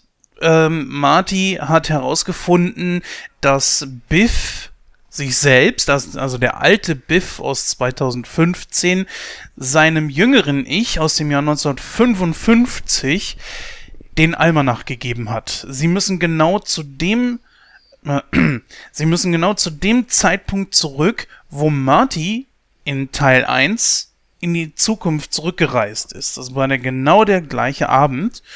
Und dahin müssen nun Marty und Doc, um den Almanach wieder zurückzuholen. Ja, kurz mal eben, was hier in 1955 ver- ähm, passiert. Nochmal eben im Schnelldurchlauf, ist auch schnell erzählt. Der Almanach muss wieder aus Biffs Händen gerissen werden, damit äh, die Zukunft, also 1985, wieder zu dem 1985 wird, was es vorher war. Äh, das ist allerdings nicht so ganz einfach. Trotzdem schaffen es Marty und Doc letzten Endes, verbrennen den Almanach und damit ist dann der ganze Spuk eigentlich auch vorbei. Zumindest für den Moment. Problem ist, dass der DeLorean, wo äh, Doc gerade drin sitzt, von einem Blitz getroffen wird und dann zurückversetzt wird ins Jahr 1885 und Marty ist dann in der Vergangenheit gestrandet und wendet sich dann an das frühere, an sein, ähm, um Docs früheres Ich, aus, Jahr, aus dem Jahr 1955, was witzigerweise gerade erst dabei ist, äh, Martys anderes Ich ins Jahr 1985 zu schicken. Und dann taucht dann plötzlich hinter dem doch sehr erfreuten Doc aus dem Jahr 1955 Marty wieder auf und dieser fällt in Ohnmacht und der Film ist vorbei. Ja. Ja, ein super Ende. ja, super Ende. Jetzt haben wir die Situation, wir sind wieder dort, äh, was eigentlich im Grunde genommen den ganzen ersten Teil nämlich bestimmt hat. Jetzt ist so für mich persönlich die Frage, ist das eher langweilig oder vor allen Dingen aufgrund dessen, wie es gemacht wurde, doch eher eine super Idee gewesen? Also ich finde, das ist eine gute Verknüpfung. Also, dass die Filme ähm, so ineinander verknüpft sind. Also dass man trotzdem, dass man halt äh, von 85 nochmal 1955 reisen muss und die Szene nochmal hat, die ja auch schon im ersten Teil waren. Ich finde, es ist eigentlich grandios gelöst und denke einfach auch, ähm, dass das eine, eine gute Idee gewesen ist und dass man auch, wenn man den zweiten Teil geguckt hat, nochmal die Erinnerung hat, ach ja, stimmt, das war ja auch nochmal im ersten Teil gewesen also ich fand es damals ganz gut und finde es heute auch immer noch ziemlich gut, äh, diese Verknüpfung in diese verschiedenen Filmteile. Ja, also äh, für mich ist es halt so, dass der zweite Teil ziemlich viel Gas gibt. Ne? Man muss halt einfach sagen, er bietet sehr viel Abwechslung und das ist, glaube ich, auch einer der Gründe, warum der dritte Teil in so harscher Kritik steht, weil er halt hauptsächlich im Wilden Westen spielt. Mhm. Ähm, in das macht schon Sinn für den dritten Teil, aber da kommen wir dann ja auch noch zu im, im nächsten Podcast, äh, warum der halt hauptsächlich da spielt. Aber es ist natürlich schon ein bisschen Letdown, wenn man vorher irgendwie gesehen hat, ja Mensch, krass, wir fliegen jetzt irgendwie in die Zukunft, dann wieder in die Gegenwart, die nicht mehr mhm. die Gegenwart ist, also wieder zurück in die Vergangenheit und dann äh, könnten wir, ne, oh, zurück in die Vergangenheit. Kennt jemand noch die Fernsehserie? Na, lassen wir das. So, und dann äh, äh, ja, ne, würde es, würde es theoretisch auch wieder wieder äh, zurück zurück dann in die Gegenwart gehen, die man, also theoretisch, ne, gerade gebogen hätte. Und man hat mhm. ja nun zurück in die Zukunft zwei und drei back-to-back -back gedreht. Das heißt, es war ja von vornherein geplant, dass der dritte Teil auf jeden Fall kommt. Äh, wer die damals im Kino gesehen hat, den zweiten Teil, wird sich noch daran erinnern, dass äh, direkt im Anschluss an den zweiten schon ein Trailer für den dritten kam äh, wo ich mich schon gewundert hatte mit den ganzen Indianern und so, was, was das jetzt für eine Nummer wird. Ich, ich denke halt, der, der zweite Teil schafft das halt ziemlich gut, dieses ganze Dilemma der Zeitreise so gesehen einzufangen. Er bringt auch alle drei Zeitepochen gut rüber, ja. und macht deswegen einfach Spaß. Der ist halt schnelllebig, der ist kurzweilig und äh, hat lustige Charaktere. Also der ist vollkommen in Ordnung. Ich finde, diese 108 Minuten gehen schnell runter. Also es wird ja. einfach durch die Zukunft gerast, ne? Ja. Und ich finde auch einfach ähm, ganz viele Menschen, die man so so gehört hat, also ich glaube, so die ich kenne, ähm, sagen alle, der zweite Teil ist eigentlich der beste Teil mit. Ganz schwere Aussage. Ich würde eher sagen, dass der erste Teil der beste ist oder steht für sich allein. Also ganz schwer. Aber gut, bleiben wir erstmal bei dem zweiten Teil und im Jahr 1955 wir haben jetzt sehr viele Szenen, ähm, die im Grunde genommen in die Handlung des ersten Teils eingreifen. Und das fand ich super genial. Ja, absolut. Also das sind natürlich schon so Sachen, wo man dann irgendwie im Nebenbei, äh, im Nebenher dann noch sieht, oh ja, krass, äh, jetzt läuft hier Marty neben Marty, um George zu retten. So, ja. Und das ist natürlich dann schon so eine Nummer, wo man, das, das ist der, das ist der Punkt, wo ich eben meine, so der Film äh, gibt unglaublich Gas und, und äh, zeigt eben auch so viele Problematiken, die zum Beispiel der dritte dann ja gar nicht mehr beherbergt im Endeffekt. So, jetzt haben wir hier ja in dieser Zeitepoche zwei Martys, die nebeneinander laufen. Wo sie jetzt noch mehr aufpassen müssen, weil der Marty weiß, verdammt, ich darf den äh, den ursprünglichen äh, äh, Vater ja eigentlich schon gar nicht sehen, meine Mutter auch eigentlich nicht, aber ich darf auch mein zweites Ich nicht sehen. Genauso wie mit dem Doc, die dann, wo der Doc auf sich selber trifft.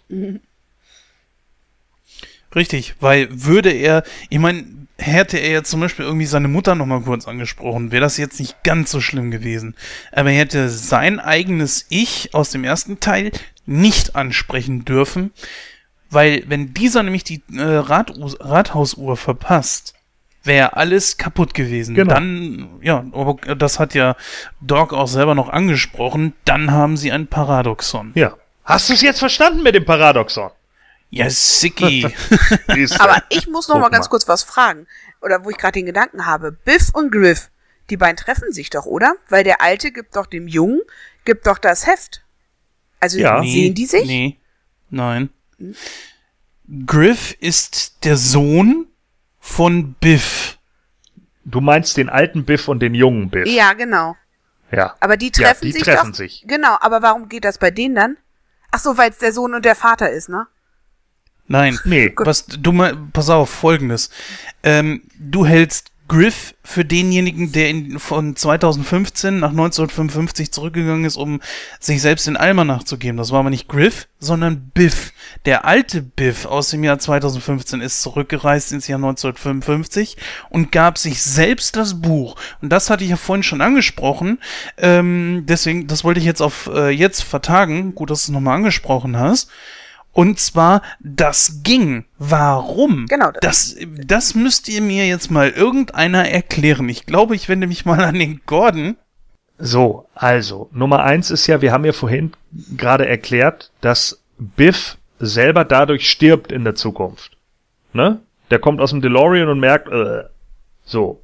Also ging das für ihn ja so gesehen nicht gut. Er nimmt in Kauf, ich in meinem jetzigen Ich sterbe, damit ich in einem neuen Ich wieder auftauche. Ne, er nimmt seinen eigenen Tod in Kauf dafür. Das ist eben so, aber mein Gott, er ist ein alter Mann, er hat nichts mehr zu verlieren, er hat in seinem Leben nichts gehabt, also drauf geschissen. Das wird sein Gedanke dabei sein. Die Sache ist die, dieses Paradoxon würde ja in dem Moment einfach nur dann entstehen, das ist ja das, was Doc sagt. Wenn man auf sich selber plötzlich trifft, kann es ganz schnell zu einem Schock kommen.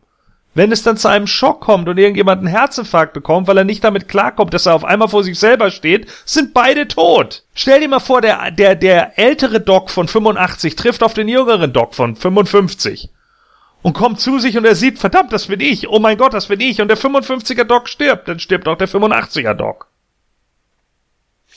Richtig, Ja. das ist, das ist klar. Ja. Aber die Sache ist ja die, dass Biff es ja einfach billigend in Kauf nimmt. Ja. Er hätte ja auch zum Beispiel mit sich selber Eis essen gehen können. Ja. Es hätte ja in dem Moment schon irgendwas passieren müssen. Und das ist es ja, was Doc erklärt. Nee, Moment, Moment. Biff erkennt ja nicht, dass er Biff ist. Das ist ja der Unterschied. Er gibt sich nicht als Biff zu erkennen. Er Stimmt. geht zu ihm hin und sagt, Junge, guck dir diesen Almanach an. Und er, was willst du, alter Mann? Ey, geh mir nicht auf den Sack. Und dann haut er ihm mit dem Dings auf den Kopf, hör jetzt zu! So, ja, und macht ihm klar, das hier ist der Sportalmanach. Damit gewinnst du irgendwie dies und alles. Und dann zeigt er ihm das anhand des Radios und sagt das Spiel. Äh, und dann sagt er, die gewinnen noch mit einer Hail Mary. Bist du verrückt, Alter? Das, äh, das ist ein Spielzug, den macht keiner. Und auf einmal macht er die Hail Mary und gewinnt das Footballspiel. Und er, woher hast du das gewusst? Das ist doch irgendein Zaubertrick.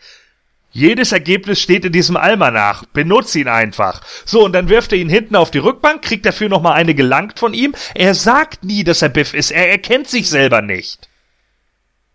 Okay, das lasse ich gelten. Das ist eine sehr gute Erklärung, ja. Er ist zu ja, alt. Doch. Ja, okay, nein, doch, das ist eine sehr gute Erklärung. Also damit kann ich leben.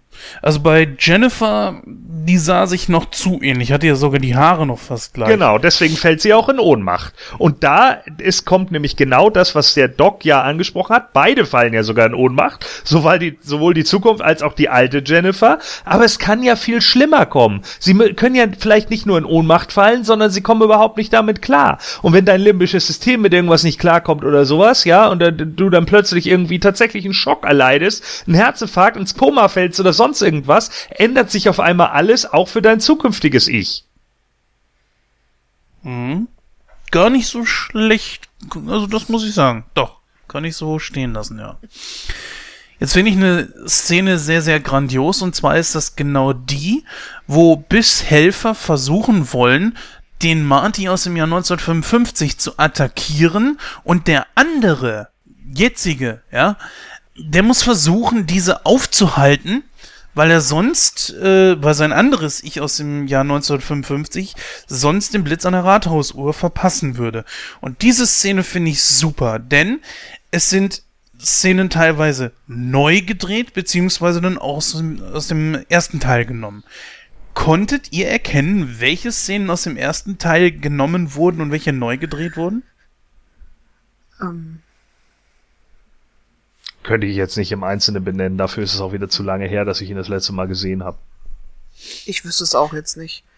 Ja, ich kann es aktuell, weil ich mich da so ein bisschen mit Hm. beschäftigt habe. Und zwar sind es genau die Szenen, die äh, eben im ersten Teil nicht zu sehen waren. Zum Beispiel ähm, der äh, Marty, unser aktueller Marty, der ja ins Jahr 1955 gekommen ist, um den Almanach zu holen. Der klettert ja über dieses Gerüst rüber, um Biffs Leute äh, diese, äh, diese, diese Sandsäcke da auf den Kopf fallen zu lassen. Und unten sieht man ja Marty äh, spielen auch. Ja. Und diese Szene zum Beispiel ist neu gedreht. Äh, finde ich grandios. Also ich habe den Unterschied nie gesehen. Und ich finde es eigentlich äh, eine absolut geniale Leistung, dass das immer noch so aussieht äh, wie im ersten Teil. Super gemacht. Ja, ich meine, es kommt ja auch nicht von ungefähr, dass der Film eigentlich so als Zeitreisefilm immer noch, äh, wahrscheinlich mit Terminator, äh, immer noch äh, in den Top Ten rangiert, ne? Und dabei ist der Film jetzt halt irgendwie, keine Ahnung, 30 Jahre alt oder äh, der von 89 jetzt meinetwegen, äh, dann ein bisschen jünger. Aber in, die, in, in dem Moment sieht man ja halt einfach so, da haben sich wirklich Leute hingesetzt und haben sich Gedanken gemacht. Genau. So. Und das ist eine richtig schöne Sache, dass wenn sich Leute auch gerne mit etwas beschäftigen und nicht nur irgendwie äh, des Geldes wegen. Das hat man oft so in ganz verschiedenen Filmen. Man sieht, ach, das ist irgendwie lieblos gemacht und naja, deswegen lobe ich mir momentan einfach Pixar, die ja mit ihrem neuesten Film Alles steht Kopf, da sieht man so viel kreatives, äh, kreatives Schaffen hinter, ähm, da verneige ich mich vor. Und hier hat man das genauso gemacht und das finde ich einfach super. Ja, also ich finde es auch, dass das, ähm, ich finde es so detailgetreu, also ganz viele Sachen, die so im Hintergrund sind und so, wenn man da mal hinschaut, da ist, steckt so viel Gedanken stecken dahinter, was sie damit gemacht haben. Oder wie du auch gerade sagtest, mit dem, was nochmal neu gedreht wurde, das sind so Sachen, also es wäre mir jetzt gar nicht aufgefallen, wenn ich ganz ehrlich bin. Und da sieht man ja auch eine gute Arbeit. Ach naja, nur gut, also das ist jetzt kein Hexenwerk, dafür guckst du dir einfach das extra auf der Blu-ray an und dann hast du es. da wurde das ja auch alles äh, erklärt, warum, weshalb, weswegen und äh, ja, auch so verschiedene Sachen mit George. Also ich kann den Leuten nur empfehlen, guckt euch wirklich mal die Extras an, die äh, herausgeschnittenen Szenen zum Beispiel machen da sehr viel Sinn teilweise. Mm, Auch besonders, was im ersten Teil so alles rausgeschnitten wurde, warum es rausgeschnitten wurde. Ähm, manches davon finde ich sehr schade, dass es rausgeschnitten wurde. Hm, ein Extended Cut oder ein, oder ein Director's Cut wäre eigentlich mal eine ganz schöne Idee. Aber gut, naja. Marty und äh, Doc schaffen es halt also und können Biff den Almanach dann wegnehmen. Und jetzt haben wir die Szenerie, die jetzt schon zum Ende hinführt. Und zwar, die verbrennen den Almanach und Doc wird vom Blitz getroffen und der DeLorean, wir erinnern uns, ne, 1.21 Gigawatt reichen oder sind nötig, um, also ein Blitz ähm, ist nötig, um den DeLorean in eine andere Zeit zu versetzen. Ja, das passiert nun aus Versehen und die Zeitleitung hat ja sowieso einen weg und deswegen stand 1885 da. Übrigens auch mal aufgefallen, es sind immer gerade Zeitsprünge. Also sie fahren zum Beispiel nicht ins Jahr 1973 oder so, sondern es ist immer ähm, eine 5 am Ende der Jahreszahl. Hat das vielleicht irgendeine Bewandtnis? Kannst du das erklären, Gordon? Und wollte man da einfach äh, vorsichtig sein und immer gerade Sprünge machen oder wieso? Ja, ich denke schon, dass es da einfach nur darum geht, ne, äh, da nochmal zurückzusetzen und zu gucken, ja, okay, äh, das passt jetzt einfach so, vor 30 Jahren ist das und das passiert. Also, äh, das finde ich schon vollkommen in Ordnung, dass man da einfach eine ganz normale Zahl nimmt und nicht irgendwie 17,89. Ich glaube auch einfach mit der 5 hinten, das ist ja auch das, was wir uns einfach merken können. Wenn es 55 ist, 85 ist, 1885, das sind ja mal so Zahlen, die ja schnell gespeichert sind, als statt wenn du 1952, 1987 und 18, 1881 mhm. oder so. Das kann man sich ja auch schwer merken. Ich denke aber, Richtig, das ist so ja. für uns als Zuschauer einfach auch eine leichte Richtlinie. Dann haben wir jetzt äh, den Cliffhanger. Und da würde mich mal eure Meinung interessieren. Hat euch das genervt oder nicht? Was denn? Dass der Film an diesem Punkt vorbei war. Einfach so. Ohne zu wissen, was jetzt weiterkommt. Gut, es gab natürlich sofort damals äh, diesen Kurztrailer auf Teil 3. Die beiden Filme wurden ja übrigens, das sollten wir vielleicht auch mal erwähnen, die wurden zusammengedreht. Das hatte Budgetgründe. Eigentlich sollte dieser Film um die, glaube ich, drei Stunden gehen, 180 Minuten, der zweite Teil. Und es sollte gar keinen dritten geben. Und ungefähr 80 Millionen hätte er gekostet. Das war dem Studio aber zu teuer. Und da hat dann das Studio, äh, nee, da hat, glaube ich, der Regisseur oder so gesagt, okay, dann verteilen wir das auf zwei Filme. Und um Geld zu sparen, drehen wir die direkt hintereinander. Und so kam dann äh, diese ganze Geschichte mit dem dritten Teil noch äh, zusammen. Ja, jetzt haben wir diesen Cliffhanger. Gordon, äh, du hast den Film im Kino gesehen. Hat dich das irgendwie genervt, dass man jetzt so mit einem so offenen Ende da sitzen gelassen wird? Nö, weil damals war ich, wie gesagt, einfach zu jung und das war dann auch okay. Äh, mir war ja auch klar, dass der dritte Teil dann eben kommt und äh, auf den hat man dann ja auch irgendwo gewartet und das war auch vollkommen in Ordnung. Äh, das gehörte für mich halt einfach dazu. Natürlich kann ich aus heutiger Sicht sagen, es ist halt ähnlich wie mit äh, das Imperium schlägt zurück. Äh, der kann halt nicht alleine stehen. Ne? Die Geschichte ist nicht zu Ende erzählt und du weißt, dass sie nicht zu Ende erzählt wurde. Und da muss man dann halt irgendwie gucken. Und die wird halt zu Ende erzählt und das ist dann auch in Ordnung.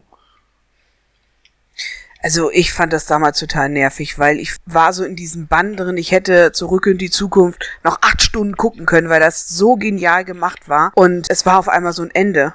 Es war so, Doc ist weg, Marty sitzt da, steht da und dann denke ich so, das gibt's doch jetzt gar nicht was ist denn jetzt los? Das fand ich echt schade, weil ich habe ja, ne, es hat ja dann auch gedauert, bis man dann den dritten Teil sehen konnte. Und ich bin sowieso nicht so ein Fan von oh, diesen offenen Enden und man muss dann ein halbes Jahr, ein Jahr wieder drauf warten, bis der nächste Teil davon kommt. Ähm, ja, ich fand's schade. Also, dass das so geendet ist. Schön fand ich es natürlich, dass es noch einen dritten gab, aber in dem Moment war es echt so, oh nein, das kann jetzt nicht das Ende sein. Habe ich aber auch genauso empfunden, denn ähm, klar, man hat jetzt einen Ausblick gehabt auf den dritten Teil. Ich war damals auch, glaube ich, gar nicht so begeistert darüber, dass es in den wilden Westen ging. Hm, ich weiß gar nicht mehr warum. Nee, tatsächlich nicht. Auf jeden Fall, ähm, ich finde solche Dinge auch einfach irgendwo ein bisschen nervig. Das haben wir jetzt mit Maze Runner gehabt. Der zweite Teil kann auch nicht für sich alleine stehen. Wer den Film gesehen hat, äh, der weiß, was ich meine. Da will ich natürlich nicht spoilern, aber ich finde das an und für sich sehr schade. Eine kleine Szene haben wir noch, die finde ich sehr erwähnenswert, und zwar, dass äh, plötzlich in dem Moment, wo Doc verschwindet, da haben wir natürlich wieder mal so ein Phänomen der Zeit. Doc ist in der Vergangenheit und hat einen Brief geschrieben. Jetzt hat er natürlich wahnsinniges Glück, dass tatsächlich die Leute diesen Brief an diese Stelle bringen, nach 70 Jahren. Und Marty kann so dann äh, mit dessen Anweisung die Zeitmaschine mit Hilfe des 1955er Doc wieder flott machen.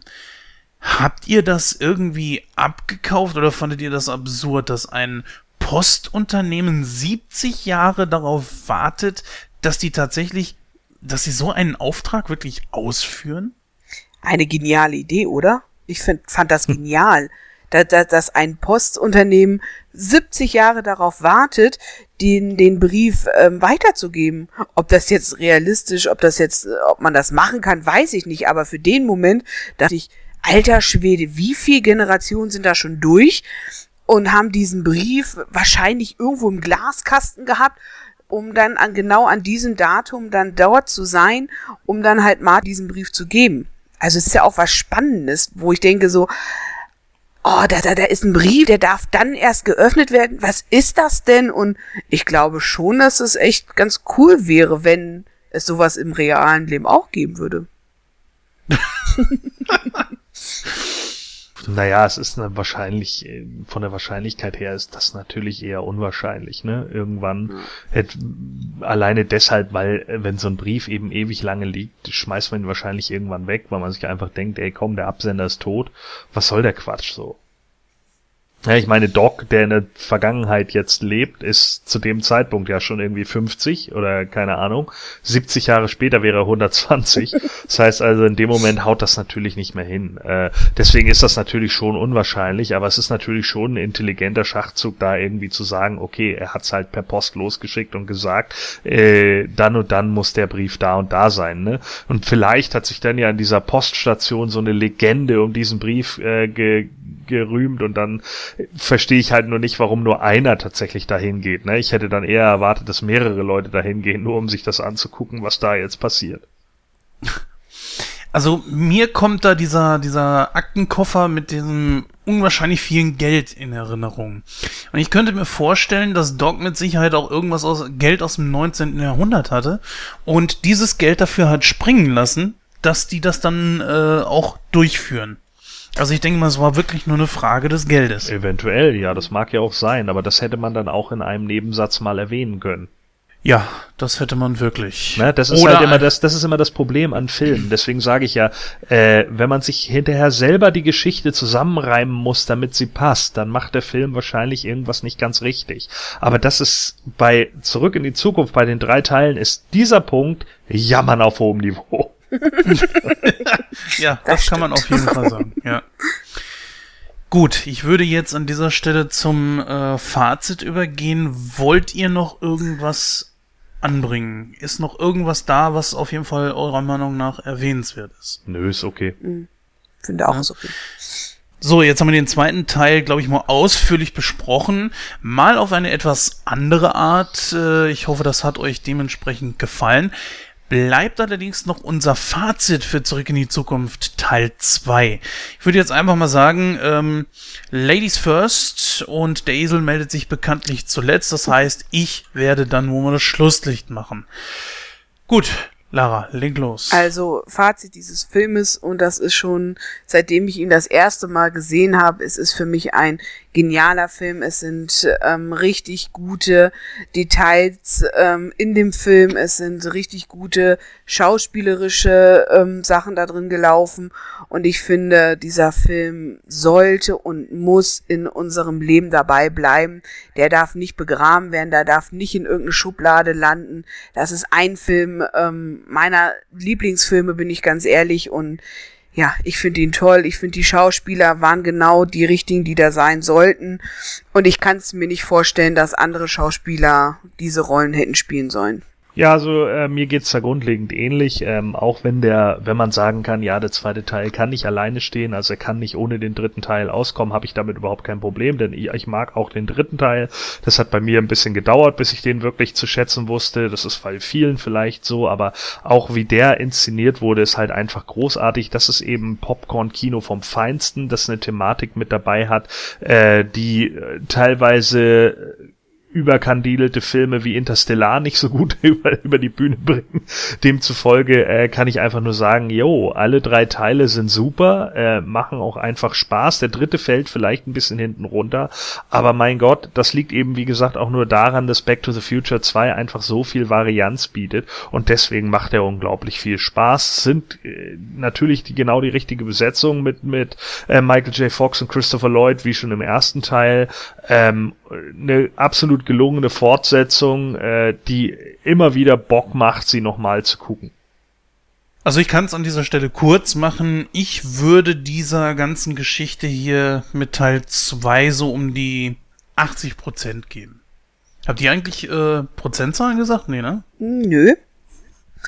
Dann hol mal nach. Also 80 Prozent, nein, auf keinen Fall. Viel, viel mehr. Höher muss der Daumen. Also ich würde sagen 99,9 Prozent. Wow, okay. Ja, also ich bin da auch schon der Meinung, dass der schon höher anzusiedeln ist. Also ich würde auch so sagen, 92 bis 95 sind da schon drin. Wir sind mit Teil 2 noch nicht ganz durch. Wir haben gleich noch eine schöne Besprechung. Da geht es nämlich um die Zukunftsvision von äh, den Machern von Zurück in die Zukunft 2. Was ist eingetreten? Welche Technik gibt es heute? Und welche bleibt Fiktion? Vorher allerdings kommen wir zu einem weiteren Feedback von Seiten der Talker Lounge. Bis gleich. Hallo, mein Name ist Florian. Ich bin Pressesprecher und auch Rezensist bei der Talker Lounge. Auch ich wurde gebeten von unserem ehemaligen Mitglied Jens Behrens, was zu den Zurück in die Zukunft Filme zu sagen. Das ist natürlich ein Teil meiner Kindheit. Ich habe diese Filme rauf und runter gesehen. Ich kann die wirklich in- und auswendig. Also bei diesen Filmen hat wirklich alles gepasst. Die waren witzig. Ich erinnere mich an diese genialen Sätze wie Ich hasse Mist oder, oder halt wie Christopher Lloyd im zweiten Teil und am Ende vom ersten Teil im Müll wühlt. Es ist unglaublich, immer wieder lustig. Dann erinnere ich mich natürlich auch, was viele vielleicht nicht wissen, an die Hörspiele von Europa, die es ja auch gab, die keine O-Ton-Hörspiele waren, sondern wirklich äh, neu aufgenommene und geskriptete Hörspiele. Und dann durften wir ja auch, ist schon etwas länger her, auch Lutz Mackenzie interviewen. Und wir sind natürlich auch darauf zu sprechen gekommen, auf Doc Brown und auf Zurück in die Zukunft. Ich werde es nie vergessen, wie er bei uns im Interview wirklich auf einmal rief, Marty, hol den DeLorean! Toll, dass es diese Filme gibt. Schön, dass ich sie auf DVD habe, immer wieder gucken kann. Viel Spaß noch weiter beim, beim Podcast hören von dieser Ausgabe und bis dann. Tschüss. Ja, herzlichen Dank an Florian von der Talker Lounge. Man sieht mal wieder, wie unterschiedlich die Meinungen zu diesem Film sind. Wir sind jetzt hier beim Hollywood-Stammtisch und zwar geht's hier um die Technik aus dem zweiten Teil. Realität oder immer noch Fiktion? Wir haben uns mal äh, die Technik etwas genauer angesehen und wollen uns jetzt mal ein bisschen darüber unterhalten. Die, äh, wie gesagt, das Datum ist mittlerweile ad acta gelegt. Ab heute wissen wir, es gibt keine fliegenden Autos etc. pp. Zumindest noch nicht. Also liegt da der Film definitiv falsch. So, fangen wir mal gleich von vorne an. Fliegende Autos gibt es noch nicht. Ich glaube, da brauche ich euch nicht fragen, ob es da irgendwie was in der Art und Weise gibt. Fragen wir einfach, wird es Fiktion bleiben, Gordon? Naja, äh, das Aeromobil äh, ist schon raus, das weißt du, ne? Mm, nein, da bin ich nicht auf dem neuesten Stand. Ja, also dann also äh, das ist ja nun durch Bloomberg und Forbes angetrieben worden und das ist natürlich schon ein Auto, das natürlich nicht so aussieht wie jetzt da, sondern hinten halt seinen äh, Propeller hat und auch an den Seiten die die äh, Flügel ausfahren kann, aber das kann auch als ganz normales Auto fungieren und das der Prototyp, der funktioniert auch. Also ist jetzt nicht so, dass das nicht laufen äh, würde.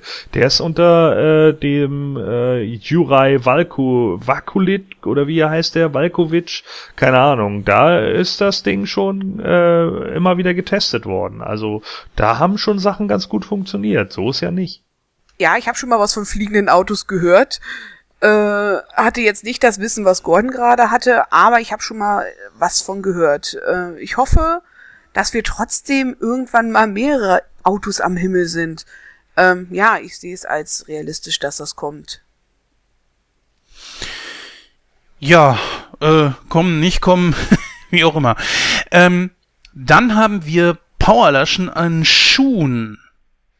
Ja, die muss es geben, auf alle Fälle. Bequemer geht's doch nicht, oder? Nee, geht es eigentlich nicht. Ja, äh, Powerlöschen an Schuhen sind natürlich eine bequeme Sache. Die Sache ist aber schon die, das gibt es tatsächlich mittlerweile. Ähm, es ist nämlich so, dass aufgrund des Filmes die Fans dann auch mal an Nike geschrieben haben, äh, mach doch mal und äh, wir wollen das gerne haben. Es gibt ungefähr was waren das, tausend, anderthalb tausend Stück gibt es etwa, die Nike damals äh, hergestellt hat. Die konnten leuchten, hatten allerdings keine Powerlaschen. Es äh, scheint wohl so, als wenn Nike aufgrund äh, des äh, ja, der, der, äh, des Dat der Datumskuriosität nun daran arbeitet, tatsächlich auch äh, die Powerlaschen möglich zu machen. Ob das jetzt äh, wirklich schon geschehen ist oder nicht, das weiß ich nicht. Es ist auf jeden Fall in Planung, dass davon auch wieder neue kommen sollen. Aber ich kann da nur äh, sagen, bleibt auf dem Teppich, wenn ihr euch da freut. Äh, die erste Version, die nur diese Leuchtfunktion hatte, ohne die Powerlaschen, hat alleine schon bis zu fast 10.000 Dollar pro äh, Paar gekostet. Und das kann und will wohl kaum einer von uns irgendwo bezahlen. Aber Gordon, äh, was denkst du denn darüber? Meinst du, das wird irgendwann salonfähig sein. Naja, ich glaube, bei solchen Powerlaschen musst du halt immer darauf achten, da muss ja irgendeine Mechanik oder sowas drinne sein, ne? Und der muss sich dann ja auch in dem Moment irgendwie selber schnüren können. Und da ist jetzt halt die Frage, wie. Äh, du musst das Ding dann ja irgendwie betreiben können. Ähm, und da ist jetzt halt genau die Frage, wie will man das machen? Ist da eine Batterie mit drin? Wenn die Batterie leer ist, kannst du dann die Schuhe nicht mehr anziehen und, und, und. Das ist halt genau der Punkt. Oder werden die über Solar betrieben, ne? dass man die mal aufladen muss in der Sonne oder sowas das ist halt genau das Ding so. Und da müsste man dann halt gucken. Äh, zudem musst du natürlich auch gucken, nicht, dass das Teil dir plötzlich die Schuhe, äh, die, die Füße komplett abschnürt. Ne? Das wäre natürlich auch ein bisschen ätzend, wenn das Ding dann einfach so eine Mechanik hat, die einfach mal so heftig zuzieht, dass du plötzlich deine Füße nicht mehr spürst. Äh, kann natürlich auch nicht so richtig funktionieren. Und ich denke mal, daran arbeitet Nike dann jetzt wahrscheinlich. Aber natürlich ist das so. Äh, ich meine, viele Filme oder Serien haben irgendwelche Sachen gezeigt, die dann plötzlich Leute aufgenommen haben. Das, ich meine, hallo, die Tricorder aus, aus äh, Star Trek sind später die Klapphandys geworden. Irgendein Designer hat sich gedacht, Mensch, ich fand die Dinger immer cool, man muss das auch irgendwie schaffen, dass man so ein Handy benutzt. Ja, und genau so kam's. Touchscreen genau dasselbe. Man hat es irgendwann gesehen damals in dem Film und da hat man sich gedacht, wie kann man das eigentlich umsetzen, dass man auf den Bildschirm drückt und es passiert was. Und das ist passiert. Und warum sollte das jetzt nicht kommen?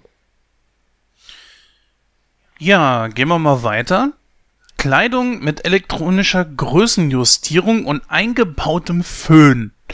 Ich mache hier einfach mal den Anfang und sage, äh, Größenjustierung möglich, eingebauter Föhn bzw. Air Condition, so wie es da jetzt dargestellt wird, lächerlich und nein. Und sprechen konnte ja die äh, Kleidung, die, die Jacke von Marty in dem Fall dann auch. Gordon, du hast schon eine sehr gute Erklärung gerade gebracht. Was denkst du hier drüber? Naja, ich meine, äh, ich würde nicht ausschließen, dass es irgendwie so einen Quatsch geben würde, dass eine, eine, eine Jacke gibt oder so, die sich irgendwie schneller selbst trocknen lassen würde. Theoretisch kannst du sowas natürlich bauen, aber ich denke einfach, auch da haben wir wieder genau das Problem der Elektronik. Wäre das äh, in dem Moment wahrscheinlich einfach ein viel zu hoher Aufwand und die Jacke würde wahrscheinlich auch richtig viel wiegen.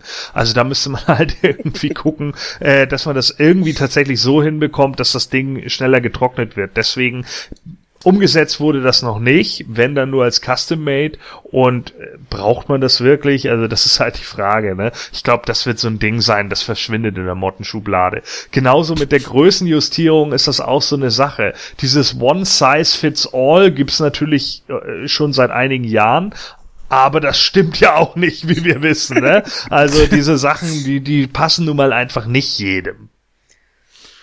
Ja, ich frage mich da ganz ehrlich gesagt, wozu gibt's Spandex, aber bitte. Lara, du. Ich brauchte auch, also die zwei Sachen braucht man nicht, definitiv. Und ähm, ja, ich stelle mir immer vor, es ist alles elektrisch, läuft man da nur noch mit Kabel umher oder was hat man hinten auf dem Rücken noch drauf, bevor man seinen Rucksack aufsetzt? Hat man da noch einen Rucksack, wo dieses ganze Elektrokram ist? Nee, ich glaube, das brauchen wir nicht. Gut, gehen wir mal zum nächsten und zwar Multifunktions-Displaybrillen zum Telefonieren und ja, noch viele verschiedene andere Funktionen. Also ob es jetzt die Brillen so gibt, das, ähm, da bin ich mir jetzt äh, ganz unsicher, aber äh, alles andere ist ja schon möglich, ne? Wie man telefonieren kann. Doch, die Google Glasses sind ja seit zwei Jahren auf dem Markt. Ach, äh, sind aber nicht wirklich gut, Mhm. äh, sind ja bisher durch die Tests durchgefallen, aber das heißt ja nicht, dass man sie nicht weiterentwickeln könnte.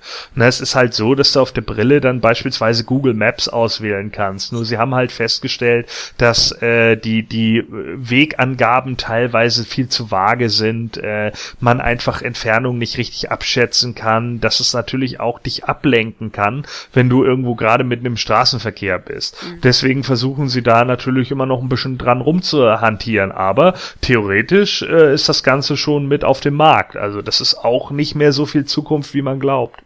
Und es ist ja auch so, wenn man mal ähm, in andere Filme guckt, so, die ganz viel mit Technik zu tun haben, wo die ja auch immer schon die Brillen aufhaben und äh, was halt auch schon zum Bildschirm geht und das ist ja läuft ja eigentlich schon seit Jahrzehnten auch in Filmen jetzt, ne? Nicht nur in unserem realen Leben. Es ist ja schon immer mehr aufgewertet worden. Also für mich sah das natürlich, es ist ein bisschen undurchsichtig, was diese Brillen jetzt wirklich können.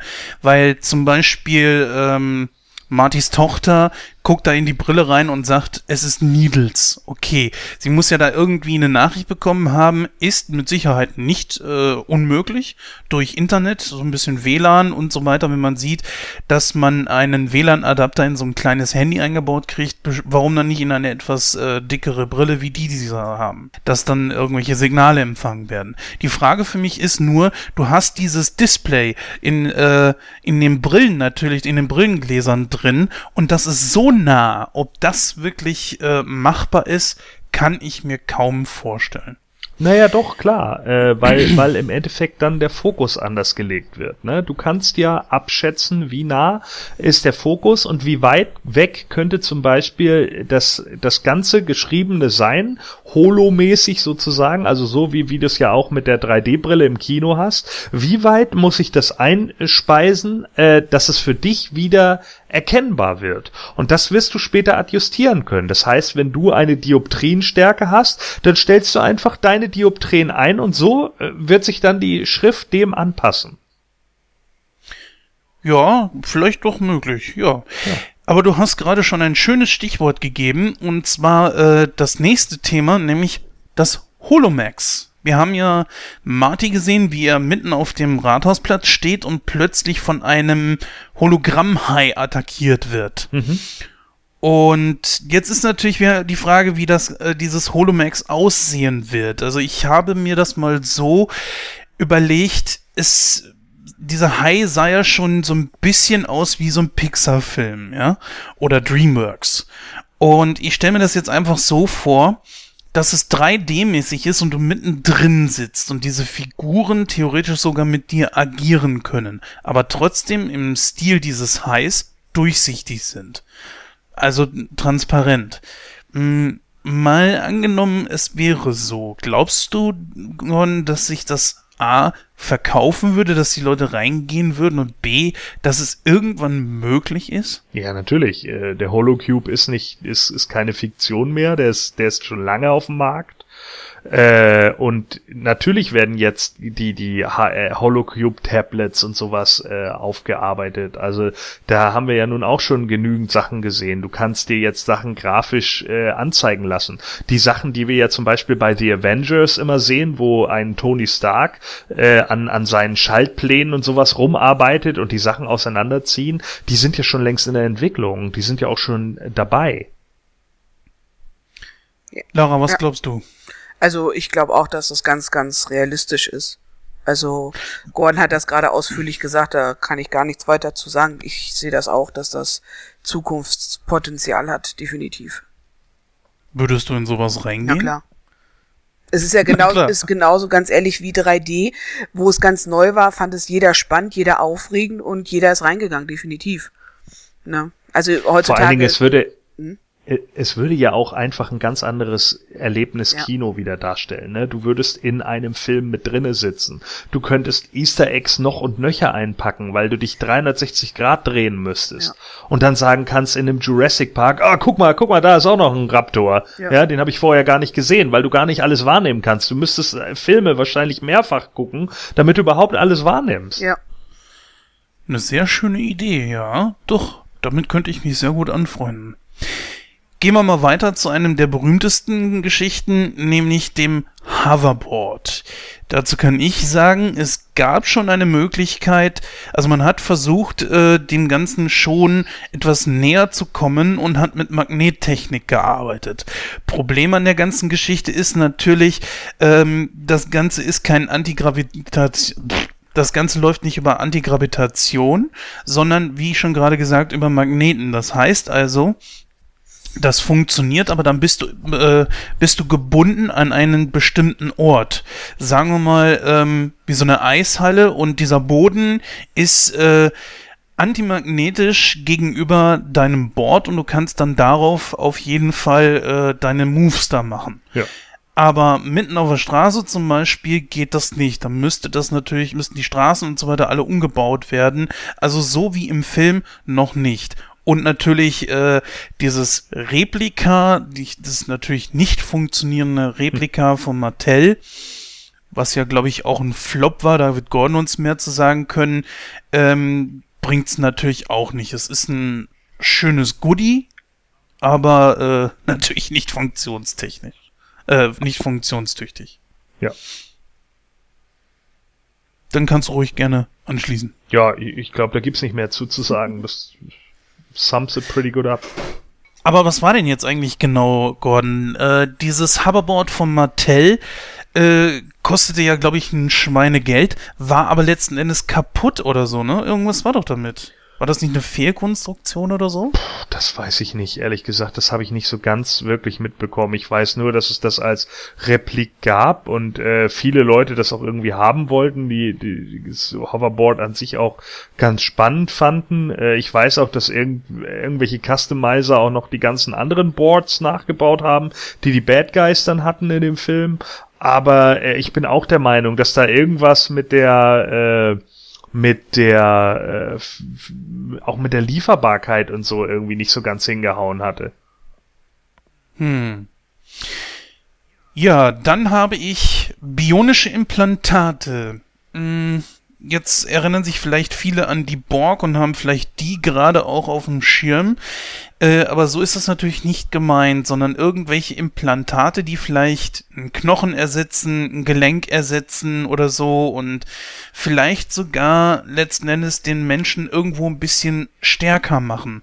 Äh, ich weiß nicht, Gordon, denke ich da vielleicht so medizinisch, wenn wir an Zurück in die Zukunft 2 denken? Meinst du, da ist vielleicht bei Griff was extra eingesetzt worden? Ja, ich meine, das ist, da dieses, diese Idee stammt schon aus den 60ern. Ne, als der Men, als den Menschen klar wurde, Mensch, wir können wahrscheinlich irgendwelche Körperteile irgendwann durch, äh, durch ja, Mechanik ersetzen, dann werden Leute das auch tun. Und das ist ja heute so. Ansonsten würden die Paralympics gar nicht stattfinden können. Ne? Ich meine, da sind nun Leute mit, mit äh, Roboterbeinen und hast du nicht gesehen und die arbeiten damit und die kontrollieren die Sachen über Gedanken. Also ja, das ist keine Fiktion. Das ist absolut real und absolut aktuell und es ist auch absolut richtig, dass es das ist. Und ja, es wird irgendwann Leute geben, die zu viel Kohle haben, zu viel Zeit und keine Ahnung, was sie damit machen sollen. Und dann setzen sie sich einfach irgendwas ein, weil sie wissen, ja, ist mir scheißegal. Ich, ich kann nicht mehr an Nikotin sterben, weil ich jetzt eine bionische Lunge hab. Ha, da bekommt der Begriff Eisenlunge wieder eine ganz neue Bedeutung, ne? Ja, man muss ja auch überlegen, ähm, was setzen sich Leute heutzutage ja schon ein, ne? Es gibt ja Menschen, die sich ja Wadenimplantate einsetzen, damit sie halt auf dem Münchner Oktoberfest halt die richtigen Wadeln zu der Lederhose haben.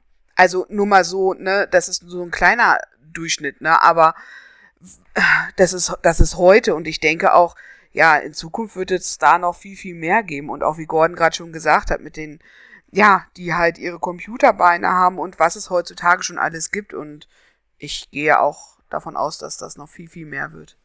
So Leute, mein Besuch ist da. Ich muss jetzt leider abbrechen.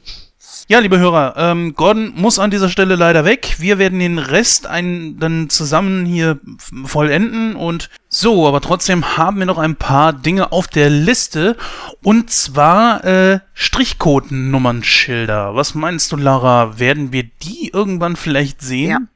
Ich gehe ganz stark von aus, dadurch, dass halt natürlich überall, was man einkauft, Strichcode gibt, wird es das wahrscheinlich auch für Nummernschildern irgendwann geben, weil die Elektrik geht ja weiter, die Technik geht weiter und ich glaube einfach, dass es für die Polizisten ähm, auch einfacher sein wird, wenn sie da nur mit ihrem Scanner-Ding an den Strichcode gehen und haben alle Daten von der Person schon aufgelistet. Ich glaube schon, dass es sehr realistisch ist. Dauert wahrscheinlich noch ein paar Jahrzehnte, aber ja, ich denke schon, dass es kommen wird. Ich finde es auch ehrlich gesagt gar nicht mal so eine doofe Idee im Punkto ähm, Schutz der eigenen Personalien. Ja, wenn ich jetzt irgendwo durch die Gegend fahre und äh, was weiß ich, einer ist mir nicht wohlgesonnen, der möchte gerne herausfinden, wo ich denn wohne, braucht er nur mein Nummernschild nehmen und kann an entsprechenden Stellen vielleicht nicht auch nicht unbedingt ganz legal, aber trotzdem herausfinden, wer ich denn bin, wo ich denn äh, wohne und so weiter und so fort. Und wenn das jetzt ganz bestimmte Strichcode-Schilder sind, die jetzt nicht den üblichen Scanner dann gleich alles verraten, äh, was dann äh, diese Striche einfach einem sagen wollen, und sondern nur ein Strichcode-Scanner ist, äh, den die Polizei hat, dann fände ich ne, das eine ganz gute Idee. Ansonsten hm, ja, weiß ich nicht. Wird es keinen Sinn erfüllen irgendwie. Ja, ich denke auch, es ist eine Arbeitserleichterung für Polizisten. Ähm, das kann ich mir gut vorstellen. Und es ist einfach auch, ähm, ja, der Zukunft einfach. Ich denke, das ist einfach so ein Punkt für die Zukunft. Ne, weil wir stellen uns ja, oder ich stelle mir die Zukunft ganz oft sehr elektronisch vor, dass ganz viel über diesen, diese Sachen laufen werden. Dann haben wir noch Türschlösser, die per Daumenabdruck geöffnet und geschlossen werden können. Ah, ja, hm. Ich, mm. ich glaube, das gibt's schon. Das gibt es natürlich schon. Das gibt es auch äh, mit äh, Kennkarten und so weiter, wie man es natürlich aus Hotels und so weiter kennt. Ich frage mich allerdings, ob das wirklich so sicher ist, beziehungsweise sicherer als wie mit einem normalen Schlüssel ich sag mal, man könnte da vielleicht Rohstoffe sparen, weil man nicht mehr so viele äh, äh, Schlösser, Schlösser und Schlüssel bauen müsste, äh, herstellen müsste. Und trotzdem wäre es was Elektronisches, äh, was man dann natürlich mit Sicherheit mit einem Computer, wenn man findig ist, dann auch umgehen kann. Und so kommt dann jeder äh, in diese Geschichte rein. Also in dein Haus rein. Genau, ich denke ja schon drüber, also beim Personalausweis ist es ja mittlerweile auch so, dass man den Daumenabdruck abgeben kann. Also dein Daumen ist ja schon überall gescannt. Äh, ich sehe genauso wie du auch die Gefahr, wenn ich das an meiner Haustür habe. Ähm, es gibt immer irgendwelche Hacker, die ähm, ganz gewieft sind und die dann auch dadurch auch, glaube ich, meinen Daumenabdruck ähm, ja irgendwie sich holen können und auch so in die Tür reinkommen. Und wenn ich drüber nachdenke, lass es nicht nur eine Tür sein, sondern lass es mein Safe sein äh, finde ich das schon sehr, sehr fragwürdig. Und auch die Sache, was ist, wenn mal die ganze Elektronik dahin ist? Was ist, wenn Stromausfall in ganz Deutschland ist und ich habe ein Türschlosser mit Daumenabdruck? Ähm, wie funktioniert es dann? Sind da meine Türen geöffnet? Ist alles geschlossen? Finde ich schwierig. Also ich würde dann lieber meinen Schlüssel in der Hosentasche tragen und mir sicher sein, ich gehe so durch meine Haustür. Ja, also keine Fiktion. Möglich ist das auf jeden Fall ja. schon. So, was auch, ich glaube, indiskutabel ist, ist Flatscreens und PIP, also Picture in Picture, mhm. zu Deutsch Bild in Bild. Was ich ehrlich gesagt ein bisschen unrealistisch finde, ist, dass man sich äh, wie der Martin McFly Junior dann sechs Kanäle auf einmal anguckt. Das äh, kann ich mir eigentlich nicht vorstellen was allerdings trotzdem mit Sicherheit möglich ist. Ja, ich glaube schon. Also ich glaube auch, dass es Menschen gibt, die das machen. Ne, überleg nur mal die Leute, die ähm, drei Fernseher nebeneinander haben oder drei Bildschirme nebeneinander haben. Ne, damit fängt es ja schon an. Ne? Ja, aber dann musst du ja irgendwas haben, was du wirklich zeitgleich nebeneinander gucken möchtest. Sagen wir mal, keine Ahnung, es läuft ein wichtiges Fußballspiel. Dich interessiert aber auch, wie wer bei Formel 1 gewinnt. Äh, beziehungsweise das, das äh, Rennen an sich. Und dann hast du nebenher vielleicht noch, ich meine, Film macht keinen Sinn, den müsstest du ja auch hören. Aber äh, Fußball und Formel 1 könntest du ja so gucken. Und dann könntest du ja im Splitscreen auf jeden Fall äh, dir das angucken. Ne? Also das ist definitiv möglich. Ja. Und äh, ja, das nächste Black und Decker Hydrator, den wir ja da gehabt haben. Äh, ich sage ganz klar Fiktion. Ja, sage ich auch. Okay. Ich glaube, das kann man eigentlich ganz schnell abhandeln. Sagen, ja, da kommen wir jetzt auch nicht mehr zu sagen, oder? nee. Eine Pizza dehydrieren oder hydrieren. Genau. Ne? genau. Ähm, dann haben wir Videotelefonie über Flatscreen. Äh, ich sag mal, ich weiß, also ich kann mir nicht vorstellen, dass es irgendwo so ein Gerät gibt. Ähm, Letzten Endes kannst du ja mit deinem Laptop, der eine eingebaute Kamera hat, auch via Skype äh, Videotelefonie machen über einen Bildschirm. Ja. Und wenn du jetzt äh, irgendwelche einen Fernseher hast äh, mit Internetanschluss, was ja heutzutage schon normal ist, und da einfach eine Kamera dran machst und das softwaremäßig dann angepasst wird, sollte das, glaube ich, auch kein Problem sein, oder? Ich glaube, das gibt's auch schon. Das ist ja, ja ja, ja, das gibt's glaube ich schon. Dass du wirklich ähm, mit Kameras ähm, das aufbauen kannst und dann Videotelefonie machen kannst. Du kannst das ja sogar mit deinem Handy machen.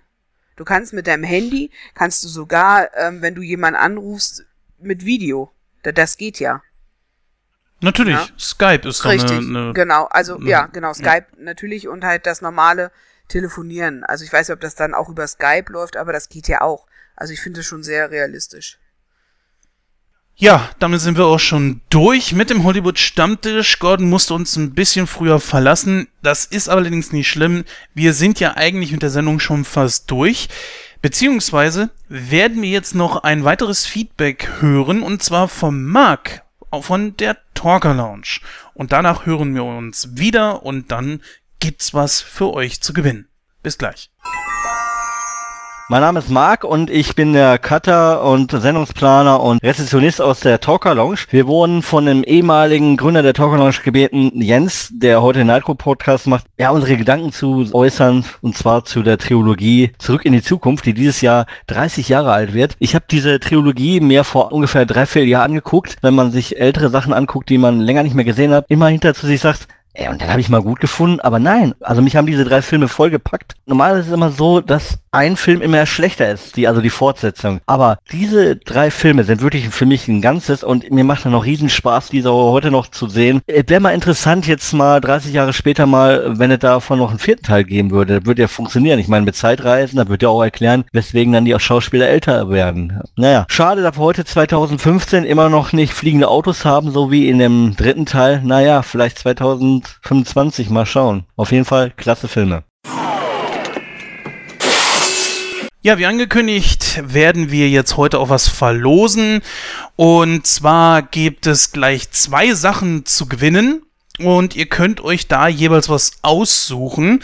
Was genau ist es denn, Lara? Es ist einmal die Blu-ray von Zurück in die Zukunft oder die DVD. Das dürft ihr euch natürlich aussuchen. Und als zweites Gewinn gibt's bei uns die Martis Mütze aus 2015 oder das T-Shirt Zurück in die Zukunft wahlweise mit einem Motiv, das ihr gerne haben wollt. Es gibt da verschiedene Sachen, wie mit dem Fluxkompensator, dem DeLorean, ähm, dem berühmt-berüchtigten äh, ja, Poster zum Film und so weiter. Also da gibt's eine ganze Menge und letzten Endes bleibt es dann eure Wahl, was ihr gerne haben möchtet. Mitmachen könnt ihr ganz einfach. Schreibt uns einfach eine E-Mail an gewinnspiel at nightcrow.de und dann werden wir euch benachrichtigen, wenn ihr gewonnen habt. Einsendeschluss ist der 21. November 2013 13. Wir werden auf dieses Gewinnspiel natürlich in der nächsten Ausgabe auf jeden Fall nochmal hinweisen. Und äh, naja, wir wünschen euch viel Glück, auch in Zukunft.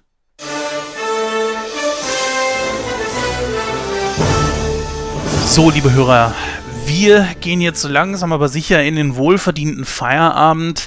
Ich persönlich glaube, dass es mit einer der längsten Ausgaben von Nightcrow wird, obwohl wir nicht mal den, die Kino aktuell mit dabei hatten. An dieser Stelle natürlich noch äh, eine gute Besserung an den Christoph und äh, ich hoffe, dass er wenigstens bei Teil 3 oder so Ausgabe 45 mit dabei sein wird. Ausgabe 45 mit der äh, Rezension zu Teil 3 kommt schon in ein paar Tagen. Ich würde jetzt einfach mal sagen, so spontan sieben Tage, vielleicht auch weniger. Haltet einfach äh, die Social Medias von uns im Auge. Besucht uns regelmäßig auf www.nightcrow.de, dann bleibt euch da auch keine Ausgabe äh, vorenthalten noch einen kurzen Ausblick auf die Ausgabe 45, um euch zu zeigen, was euch da noch erwartet. Wir haben die restlichen drei Kommentare von der Talker Lounge. Wir haben ein Mammut-Feedback vom Kinocast, äh, der ungefähr 13, 14 Minuten geht. Wir haben dann auch noch ein Feedback von den Mediennomaden. Äh, das sind auch alles drei Podcasts, wo ihr unbedingt mal reinhören solltet. Auch die werden wir natürlich in unserer neuen Link Area entsprechend verlinken und dort könnt ihr dann alle Informationen über diese anderen Podcasts finden. Dann haben wir äh, etwas Neues, mal so experimentell, nämlich Nightlight. Ja, was ist Nightlight? Es ist das sogenannte Nightcrow Quiz. Ja, die Idee stand schon länger im Raum. Und zwar äh, wird es dabei um Zurück in die Zukunft gehen und dort werden zwei Leute gegeneinander antreten und äh, vielleicht auch drei, je nachdem, ob der Christoph wieder dabei ist oder nicht. Der Gewinner wird vielleicht irgendwas machen müssen oder so. Vielleicht auch passiert auch gar nichts. Das werden wir uns einfach mal ausdenken. Und die Regeln werden wir euch dann entsprechend dann auch mitteilen. So, das war's eigentlich. Also mehr habe ich jetzt hier nicht auf meinem Konzeptzettel stehen. Bis demnächst. Ja, ihr lieben Zuhörer, ich bedanke mich für diese tolle Reise in die Zukunft. Es war wieder spannend, mit den Jungs hier über Sachen zu diskutieren, wo ich mir natürlich wieder im Vorfeld nicht so wirklich Gedanken gemacht hat. Ich bin wieder um einiges schlauer geworden und es macht mir wieder großen Spaß, hierbei zu sein. Ich denke, äh, Zurück in die Zukunft bleibt und ist mein Lieblingsfilm, egal ob eins, zwei oder drei. Ich liebe sie alle. Ich freue mich auf die nächste äh, Podcast-Runde mit den Jungs hier und wünsche euch noch einen schönen Abend und lasst es euch gut gehen.